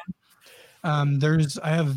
I don't know, ten, ten other recommendations as far as stuff from uh, people on Twitter and, and Instagram and things like that of what people have recommended to me. But man, I, I love just hopping on, hopping on iFollow or YouTube and watching a game from three years ago. Like, it's awesome to me, you know, like I, I, I load old football managers and go through the roster and, and simulate seasons and stuff. Like, to me, that kind of stuff is fun. I, I it's a, I don't know. It's, it's, it's a journey that I'm, I'm still on cloud nine about. I, I love everything about the club. I mean, I'm sure you guys can tell from the way I talk about it or the interactions that we have. Like, I, it's, it's brilliant. Nope, well, the, uh, the there is actually um, in the uh, the Hell of a Season book, there is a really, because obviously it follows two clubs at the same time. Um, Boston, right? Yeah, there's there's the there's the Boston side of it and the Lincoln side of it. There is a chapter in there that, if you read it with kind of a, a critical eye on like the business side of football, your your jaw will drop. It is uh, tales of people meeting in car parks and all sorts. It's it's crazy. On the other hand, Dave, for you, I have actually managed to bag a copy of Past Imperfect, which was the complete history that was meant that was on the um, internet for like fifty quid. Do you remember we had a brief conversation? Oh, um, yeah. It, it was like ninety-nine dollars or something for me to order it. And then it was like another one hundred dollars to ship it. So I think well, that's why I passed on that one. It's uh, it's going to be nothing now because I managed to get you a copy. Um, so when you're ready for it, send me your address uh, and I'll send it over to you for a read. That's amazing. I appreciate that. No worries. Look, mate, thanks for coming on. And um, we'll get you on a proper pod, a full podcast soon because uh, we could talk all day about um, Lincoln City, I'm sure. Um, have a Merry Christmas and, uh, and no doubt I'll see you very soon. You guys do. Merry Christmas. Absolutely. Cheers, dude. Bye. Now, I've just got to say, he is a top bloke. Absolutely. He really is. He understands the game, and I, well, I, I respect that in a country. I mean, I do a lot of writing for America. So I write about uh, American football, baseball, basketball. Lots of my clients, excuse me, that I write for are, are based in America. Um, and there is a, a, a sometimes a lack of understanding about soccer, and we have to call it soccer, um, but he gets it. Even just talking there, I think, about um, selling players, about the first line of defence, about Tom Hopper, that sort of thing. Um, and I, I kind of uh, I respect that, and he puts the hours in as well. So um, we're hoping. I mean, we're we're nearing the end of the show now, but I was hoping to get Pete on for uh, a special quiz. Now I know Pete's commented, so if he's watching, I'm hoping he's about to click the link uh, because we are planning a little quiz for um, Pete and Ben. Because as we know, Ben is uh, a Lincoln City supporter. He goes to watch Lincoln, but he's a Man United fan. Uh, and we know that Pete is a Lincoln City fan. You know, he knows a lot about Lincoln City, but he's a Man United season ticket holder. So I thought, wouldn't it be fun? Wouldn't it be great fun to get Pete on against Ben and ask Ben questions about Man United fun. And Pete about Lincoln? And now I've had four or five Elvis juices. It seems even more fun. Uh, but, but Pete's not coming on at the moment. Uh, so what else have we got on the list? I've got five to ten minutes. End with a chat about next year. Um, so look, in all seriousness, we'll we'll we'll we'll take the, the Christmas hats off um, and and look at where we actually are at the moment and where we were a year ago. And I think had we recorded this podcast a year ago, had we gone all out and gone, look, we'll, we'll do a live show, we would have been talking about promise but apprehension. We would have been talking about, you know, Michael's got another man's tools. We would have been saying, and he's trying to do his job with them. We. There would have been a worry at the back of our minds potentially about a relegation battle. And that was part of why I picked the Burton game, because that was the game where actually we won that game and I walked out thinking we're not going to get relegated. Little did I know it didn't actually matter. But there's no fear of that now. We're not sat here now thinking come May we might be scrapping for our existence. What we're actually seriously, seriously thinking with no irony whatsoever is we could be in the championship next year. I mean, how fast... How far have we come and how quickly? And Michael says we shouldn't. He, no, we're the, we, you know, we're nowhere near the finished article. And the sensible part of me says we shouldn't be heaping pressure on this side. We shouldn't be developing that expectation. But the truth is, you know, without you know, take a couple of games out of it, we're bloody brilliant in a minute. Forty yeah. percent less budget, fifteen yeah. fit years, and we outclassed Northampton. Okay, we struggled against Sunderland, but we've outclassed teams with bigger teams than us, better teams than us. We're second in the table at Christmas. I mean, that that what you just said there, we're second on the table on goal difference. Like, we're not even, you know, we're not second outright. We're second on goal difference with a game in hand. You know, it. I, I can't, I can't, I can't grasp it. I can't, I can't understand, like, you know, the, the, the rise has just been phenomenal. You know, the... Um, it's so easy to sit there and go, oh, you know, well, you look at Carshalton to now. It's like, well, that is that is the rise. It's been, you know, what, like two seasons in League Two. This is our second season in League One. Could we be going from like non-league to the championship in five years? Well, before we discuss that. Oh, Pete's here, isn't he? Before we discuss that. We've got a quiz. No prizes, just for fun, predominantly mine. Um, but let's welcome in uh, my friend Pete. He's hungry. He's just put the baby to bed, baby being Thomas, who's not a baby, but whatever. How we doing, pal? All right? Yeah, yeah, not bad. I, I, I'm sorry. I, um, I heard you say you were going to get me in, so I then went and sat in, but didn't press done. So um, I've been sat there waiting, wondering why I wasn't being allowed in for the last three or four minutes. Now, part of this quiz is obviously because you put Ben forward for a quiz uh, the other day. Obviously, you you wanted him to win. It, I mean, that, it, I, yeah, it backfired it massively, didn't it, Pete? Let, let's be honest, yeah, it backfired massively. Um. I didn't really think about it at the time, to be fair. No, there's no, the, point, there's the, no point putting know it all, is there? At the mention of a quiz, uh, John Paul Stanley has said, I think I just saw Ben's soul die. Oh, no. I thought I'd killed it ages ago. I can't believe it's still alive. So I'm not going to keep Pete too long because he hasn't eaten and he's starving, but he's drinking on an empty stomach, so I like to see that. So um, am I. Oh, are you? Yeah. Oh.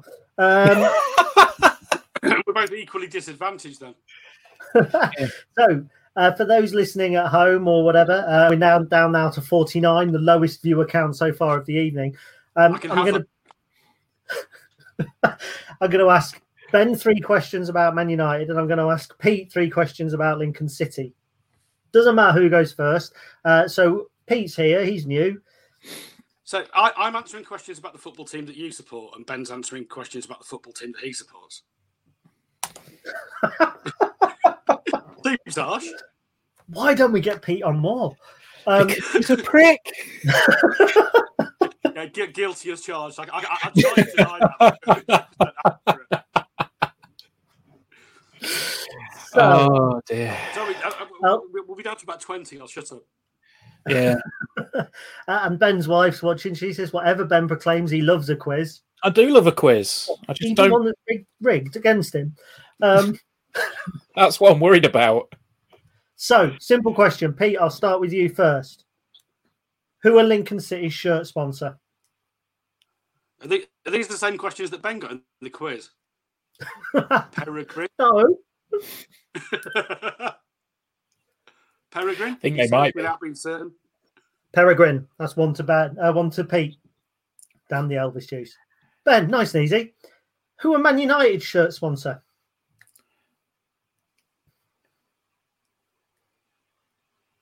Is it still Chevrolet? Oh, that's one all. One all. David Johnson says, does the winner get Gary's sign boots? You know, my Barber Wellington boots that started. I don't want anything that's been near Gary's feet. Okay, question. Uh, surely. Let me just check the answers. Uh, okay, uh, Pete, who did Lincoln play on the opening league game of the season? Oxford. He's correct. Ben, who did Man United play on the opening league game of the season? I've got no fucking clue. Come on, it's a one in nineteen chance. Chelsea. Oh, that's wrong. It's Palace. Pete oh. Leeds. And unfortunately, Neil Carton says the winner gets Gary's signed pants. Bastard. Well, Pete's won, so. Well, Pete hasn't won because he's two one and there's another question and I might do a tiebreaker. So I'm going to yeah, stay... If, if the if the prize is your pants, I'm not going to answer it right, even if I know what the answer is. Did you already have a pair? Um, so uh, the final question is, which Man United player has made the most league starts this season? Marcus Rashford. Pete, I'll give you a chance to come. Compound the win. Which Lincoln City player has made the made, made the most league starts this season? One of two. Palmer start, has Palmer started every game? Palmer has indeed started every. I can't believe I'm having to check. Uh, it's Palmer, Jones, and I think George Grant. Yes. Uh, so congratulations, Pete. You've won a signed pair of um, nothing Your at pals. all. Yeah. uh, Dave Johnson has got the Man United question right. Harry Maguire. Oh, okay. Should have kept Dave in. He knows Man United more. Unfortunately. I mean, it's not surprising, consider that I don't support Man United. You know that's not true. Um, so, Pete, just quickly before we let you go and get some food, um, future's looking good for Lincoln? Yeah, yeah. I was just, I was just watching the the sort of people picking their highlights of the season. Actually, that, thinking about that Oxford game, you fixtures come out, no idea what's going on, whole new squad. You look at the first few fixtures, you think this could be a really tough start for a really mm. young team. Beat the team that I would have thought would walk the division this season, and all systems go ever since. So yeah, God, as long as you can get, keep the in, you know, no no more injuries, nothing stopped. Mm. I mean, I think the thing is, we in our prediction podcast we said that we we we both thought that Peterborough would basically walk the league, and I think I picked Oxford to come second, and I think you had them in the playoffs, Gaz. Yeah, sounds about right. So it's you know t- to start off with, like you say, with, with Oxford, and then kind of have the run that we've had, despite mm. the opposition that we've had. That to me was when when I start started thinking, oh, we're in we're in a bit of dreamland here. But then to kind of continue that, yeah, it's it's a start I could never have predicted in a million years. And you know, you said earlier, Gaz, that you, you if you are in and around the top at Christmas, you're likely to legitimately be involved in the playoff hunt come the end of the season. And if we keep playing the way we are doing, I can't see us.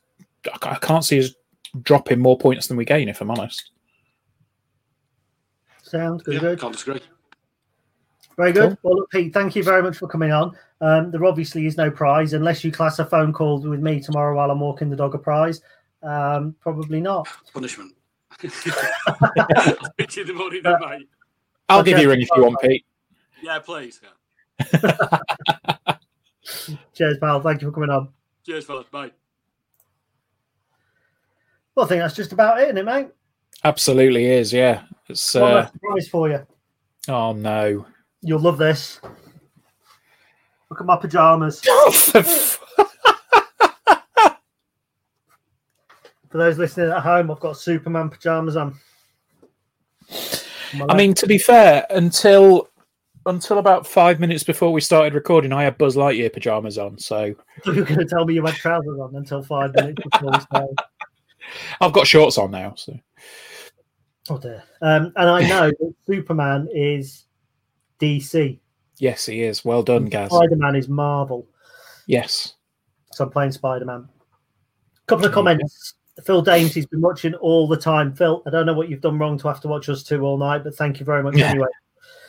January is a big month. The board back Danny in the National League days. Will they do the same with Michael? He is made well ahead of schedule. Interesting talking point, Ben. But mm. I'll, I'll pick up first of all. It's going to be tough for him to back him because yeah. they backed Danny in the National League on the back of an F A Cup win, knowing we'd got the trip to Ipswich as well. Um, you know, the, the money was coming in. And I think, you know, it's pretty tough at the moment to say where the money's coming from. I mean, I'm on the supporters board. I can't breach any kind of confidence, but the financial, even with the bailout, the financial landscape isn't, you know, let's back the manager. It's mm.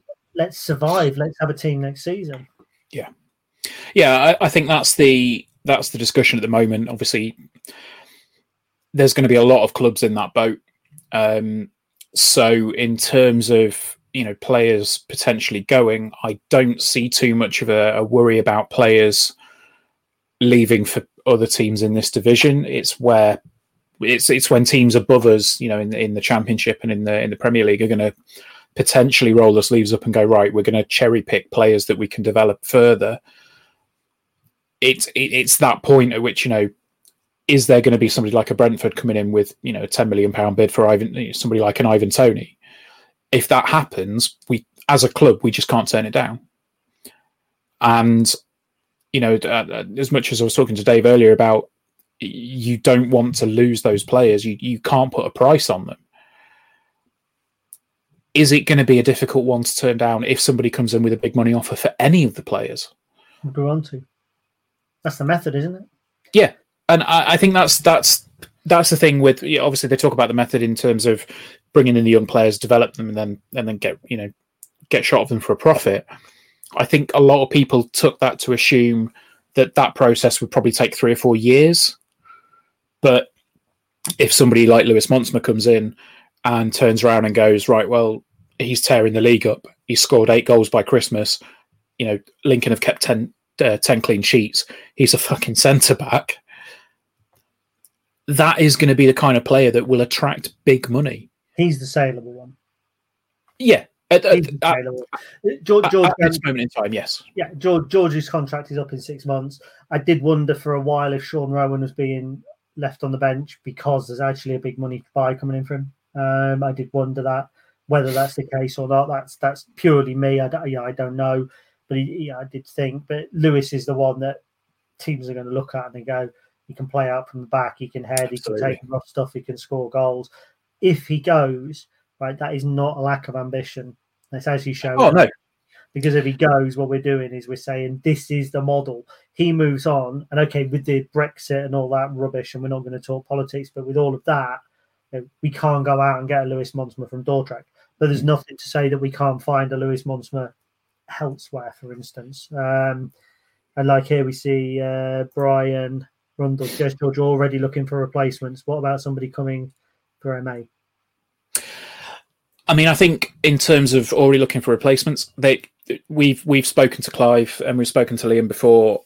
There's always a contingency. There is yep. always that discussion that's going on that says, if Michael left tomorrow, what's going to happen? You know, if George Grant goes on the first of January, what's going to happen? If any member of the playing squad goes, you know, what's the plan? It's not. It, I, I don't necessarily think it's like a, a turnaround that you you'll say, right, well.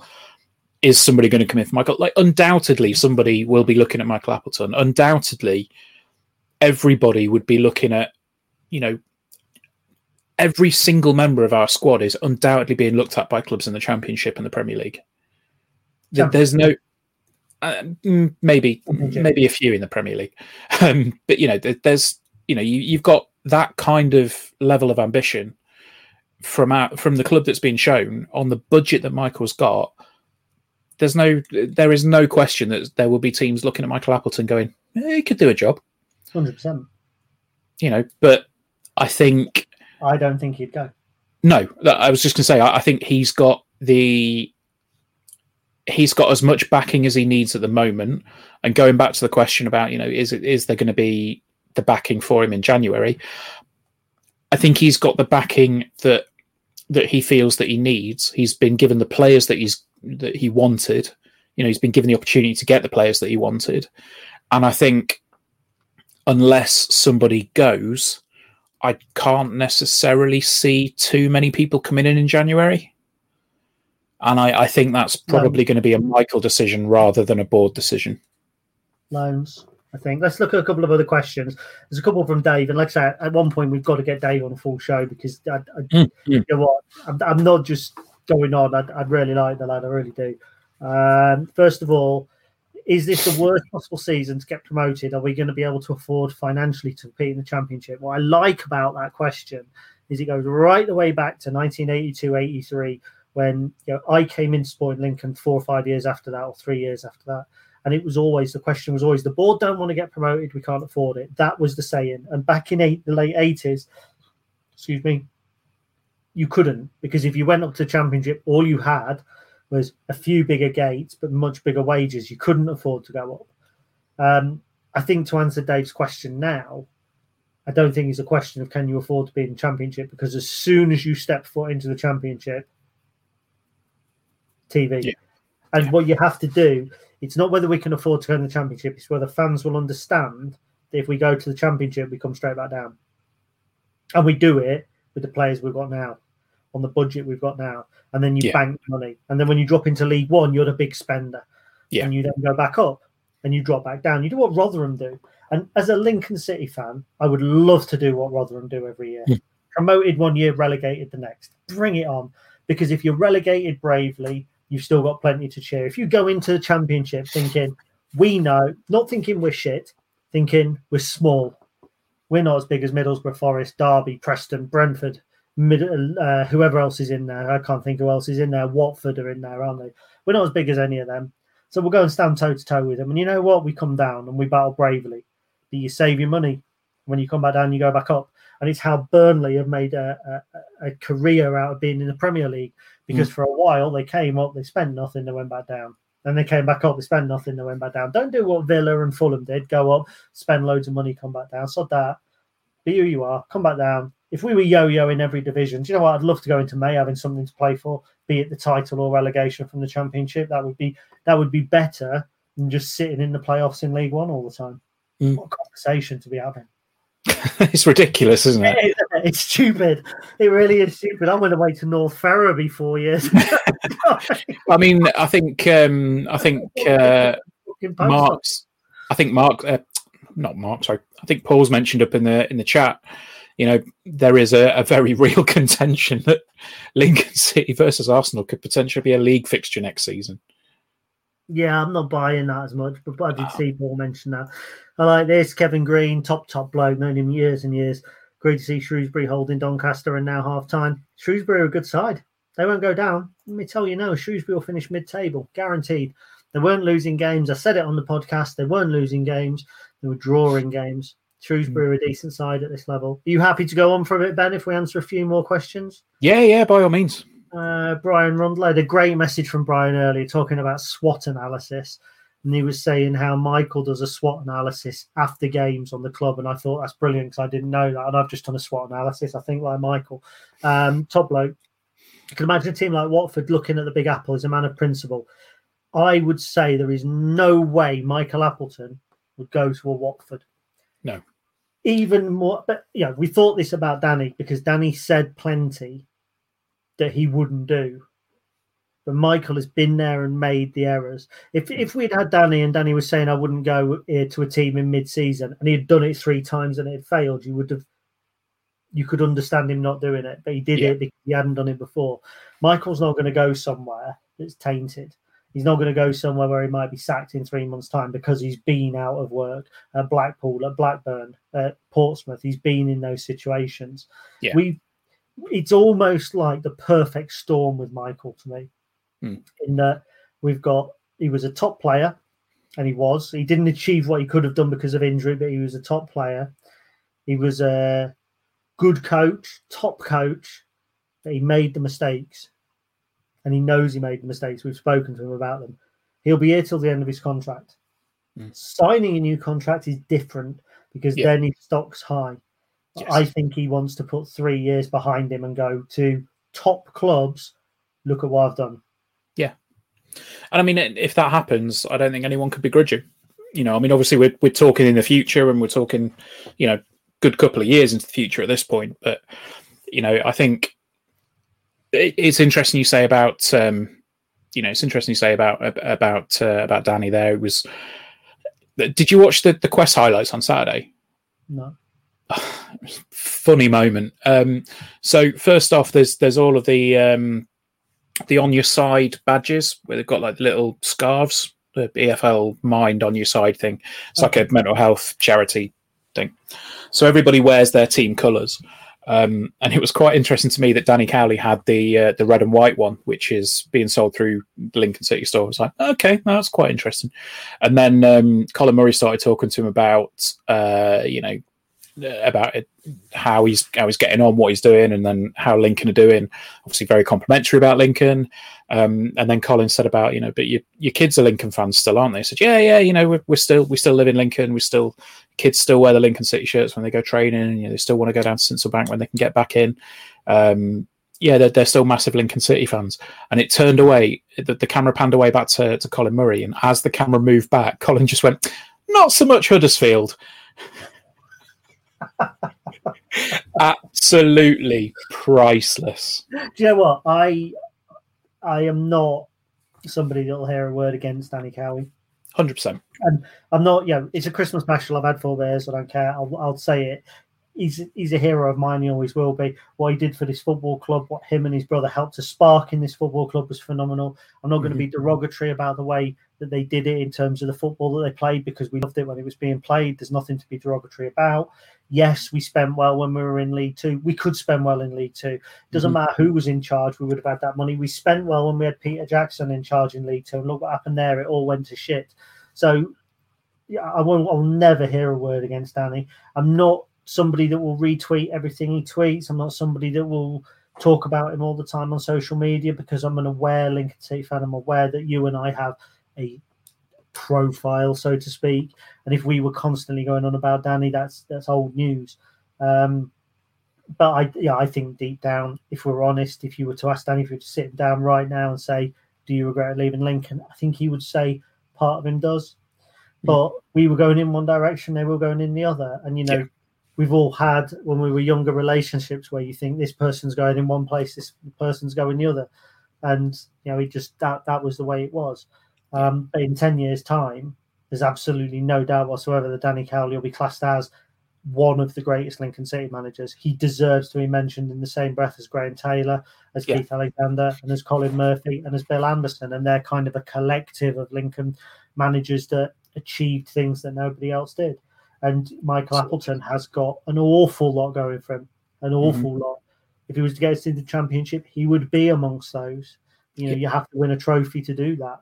Um, I'm yeah. I was always behind Michael. I was one of the first people who linked Michael with a job when I did an article on Football League World. Um, I think he's a phenomenal manager. Quite how we've managed to get two in a row, as we have, um, arguably three. You know, there's an argument to say that actually Chris Moyes is coming in and working for free. When he did, we were on our arse. He was the yeah. first one to pick us up. They they've both now achieved since then. So yeah. you have to look at Clive as well. The last two appointments have been brilliant. Absolutely. Yeah. Brilliant. Absolutely. I mean, I think if we're looking back over twenty twenty, I think we just need to say, you know, this has been an awful, awful, awful year for for pretty much everything. Um, but, you know, and, and this is in no way, in no way, you know, just, just blowing smoke, because I think, you know, that's, that's not who we are as people. But I think a massive thank you has to go to Clive, the board, Liam, and, you know, anybody associated with the club for keeping it going the way that they have done. Um, you know, Liam, Liam comes under a hell of a lot of stick, but when it comes down to it, he will give you as much information as he is allowed to do in the way that he feels is right. Um, and I just think, you know, a lot of the stick that he gets is undeserved. But you then look at Clive, you look at the honesty that Clive has, you look at the the the, uh, the, the fundamental beliefs that Clive has as well. Like, Clive is essentially, his views align with a lot of people. You know, the six one seven lads, they, they talk about Clive a lot. And, you know, I think we've talked about Clive quite a bit as well. And we said, you know, that his his views on things are incredibly astute. You know, he'll, he'll look at things and go, like the, the, the bailout, initially, the, the, the bailout, uh, the Project Big Picture, he was one of the, the most vocal chairmen against it. Um, we have the best front office in the E F L. I, I cannot disagree with that at all. You know, I, I just think, we are incredibly lucky to be where we are as a club right now. And we've said that we're going to end this with a chat about the next year. So I think it's probably right oh, that we, wow. yeah, I think it's probably right that we wrap up about now and say, you know, with everything in place as it is right now, provided there aren't going to be too many more mm, issues, shall we say, with, uh, with, with COVID, um, it's going to be a hell of a ride to May, and I'm I'm so excited. I mean, well, do you I'm think we can... I'm on holiday on the Wimbledon game? Do you think we can do it? Or playoffs? Yeah, why not? Do you think we're we can stay? Any, we're as good as any team bar Portsmouth that we played this year, and they're the only team that are above us. We're as good as uh, Sunderland. If they hadn't scored that penalty, we could have been two nil up as well. So we can, but there are a million reasons why we can't as well. But football is so unpredictable, you don't know. We don't know where we'll be, but we'll be competitive and we won't yeah. be in the bottom four. And if in August, in fact, even September, it was September, I think, when we played Crewe, wasn't it? We kicked off in September. Yes. If you sat me down the day we played Crewe and said, come Christmas, I'll guarantee, not mathematically, but I'll guarantee that you won't be relegated, um, and that you'll be talking about potentially playing big teams next season. I mean, mm. somebody further up has said if Sheffield Wednesday, Forest and Derby come down, they don't want to go up. But that's what so, football's about. It's not about level as well as it's about those games. Yeah, yeah, absolutely. Yeah, well, I mean, I think these last four years have been the best period I've ever had supporting Lincoln City. And that's even yeah. over and above the Keith years, which were a, a Lazarus-type rise from the ashes, yeah, yeah. from the flames. Um, but this is, you know, this is the best Lincoln City side. I'm not saying ever. This is the best Lincoln City side of my lifetime. Um, and I've been saying that now for four years, year on year. Um, yeah. And I think that tells you everything we need to do, need to say before we Absolutely. wrap up. Absolutely. Well, I think that is a good spot to wrap up. Um, yeah, it's uh, it's been a good one tonight. I've enjoyed it. I think uh, you know it's it's been the Christmas party. Um, I think. Have you had a have you had a few too many, Gaz? Are they, are they getting to you? No. Well, there was times where I was talking to Dave about American uh, about the American side, thinking. And then at the end of it, I'm thinking, shit, we're not meant to be talking about that. I'd have liked more flashing lights. I'd have liked a bit more of the Pogues for it to be properly Christmas. Okay, yeah, that's. I mean, to be fair, I've not even listened. To, I've not even listened to the Pogues yet, and I, I you know normally. You know what's Christmas number one? Well, I know what I'd like to be Christmas number one. What? Boris Johnson is a. Hmm. I don't know what that is. I'm not talking politics with you. Cornell will get. Cornell will block you on Twitter. No, I'm I'm I'm on about the song, Gaz. Have you not heard the song? No, because it's not in I, the top ten. I asked you a question. What's Christmas number one? Uh, it's uh, All I Want for Christmas Is You. Yes, Fee's delighted because it's her favourite Christmas song and mine's the Pogues and she thinks she's right and I'm wrong and she's not. Well, I'll tell you this now. You are right, Gaz. Right, so just as we wrap up, we've got Phil Dainty saying, great show, guys. Oh, you're too soft. Uh, David Johnson, fantastic show, boys. You were on it. You should know. Brian Rundle, great show, guys. Happy Christmas to you both. Uh, Kevin Green, what? No, great show. Um, you've got to look at where we are without a twenty-goal a season striker. We won the title in totally. League Two without a twenty-goal a season striker. We won the National League without one. Um, yeah, so absolutely. Uh, oh, and look, he's Emily uh, Rook says, thanks, Christmas. Thanks, thanks Christmas. You have had too many. Happy Christmas to you both. Uh, Kev Green has come in. Merry Christmas, guys. Uh, Chris Lamming has been watching. We should have got him on. Love that, chaps. Happy Christmas. Um, Ben, Christmas message from you before I uh, finish. Just have a good one, everybody. I hope uh, I hope Santa brings you exactly what you need, and hopefully it's going to be a way to get back into the bank. Oh, that was socialist, wasn't it? I know. Not what you need, not what you want, what you need. Barry Langham, happy Christmas, guys. Great show, and here's to more pints or points in Christmas in twenty twenty. Both. Both. I, keep, I just keep saying the word Christmas randomly. Uh, Merry Christmas to you both. Uh, twenty twenty-one being better for all Imps fans. Ben's opening another can. I daren't because I've got to get off work in the morning. Richard Godson, thanks for a great show, even if I did join it late. All I, I'm going to say the same as Ben. Um, it's been a really, really tough year, and yeah. Ben and I don't consider ourselves as providing a service. We do what we do because we enjoy what we do. Um, and the fact that you listen is a massive, massive bonus. We've had some wonderful messages because it's been a year where we've heard from people uh, who have suffered mental health problems. Um, who I think we all all have to a degree. We've all had those moments where we've gone, I can't take any more. Um, it's not about the podcast. It's about supporting Lincoln City. It's about talking to each other on social media, be it me to Ben, be it, you know, Ben to Jake, be it Emily Rook to Kevin Green. You just, it's the community is what it's about. Um, yeah. And that's what, you know, I love being a part of. And okay, I, I, I do what I can, do what I do, but it's all about the community. It's never yeah. about an individual. And all I hope is that everybody, whether you're a Lincoln fan or whether you're not, even if you're not listening to this, just hope that everybody finds some peace this Christmas. Um, and we talk about moving into twenty twenty-one and we talk about moving into the future. But, you know, let's not forget the good things from twenty twenty. It's been shit. Let's not forget the positives. Let's not forget the connections we've made, the support we've given each other. Um, mm. And, you know. I mean, I, I just want to say thanks to you as well, mate, because it's been, you know, that there's been a few points where I've had to message you and say, you know, particularly around podcast stuff, there's been days when we've had to delay the recording or, you know, we've had to cancel recording outright because I've just not been there.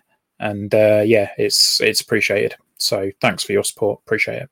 No worries. Same back. I missed one, but, you know, it is what it is, isn't it? We're, we're all here for each other, and that's the point. So, look, everybody, we're, we're getting a, we're getting a mosh. Totes a mosh. Uh, Cornell's here. I think Cornell and Link as well. Cornell, what are you doing, man? You missed the chance. twenty twenty-one will be the mighty Imps year. I bet he didn't say that in twenty twenty. Um, right. We will. Uh, I think that's probably going to be a good spot to wrap up. So uh... I'm going to play the intro because that's what we do. Um, we will be recording before the end of the year, so we're not going to wish you a happy new year yet. We might be. Um, yeah, we will. We are going to wish you a Merry Christmas. Merry Christmas. Hey!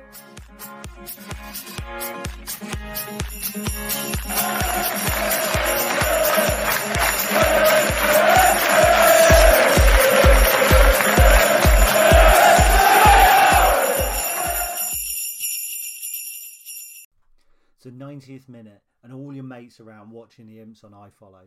You've got your McNugget share boxes on the go. Your mate's already got booked for double dipping, but then you steal the last nugget, snatching all three points. Perfect. Order McDelivery now on the McDonald's app. You in? At participating restaurants, eighteen plus, serving times, delivery fee, and terms apply. See mcdonalds dot com. This podcast is proud to be part of the TalkSport Fan Network. TalkSport. Powered by fans.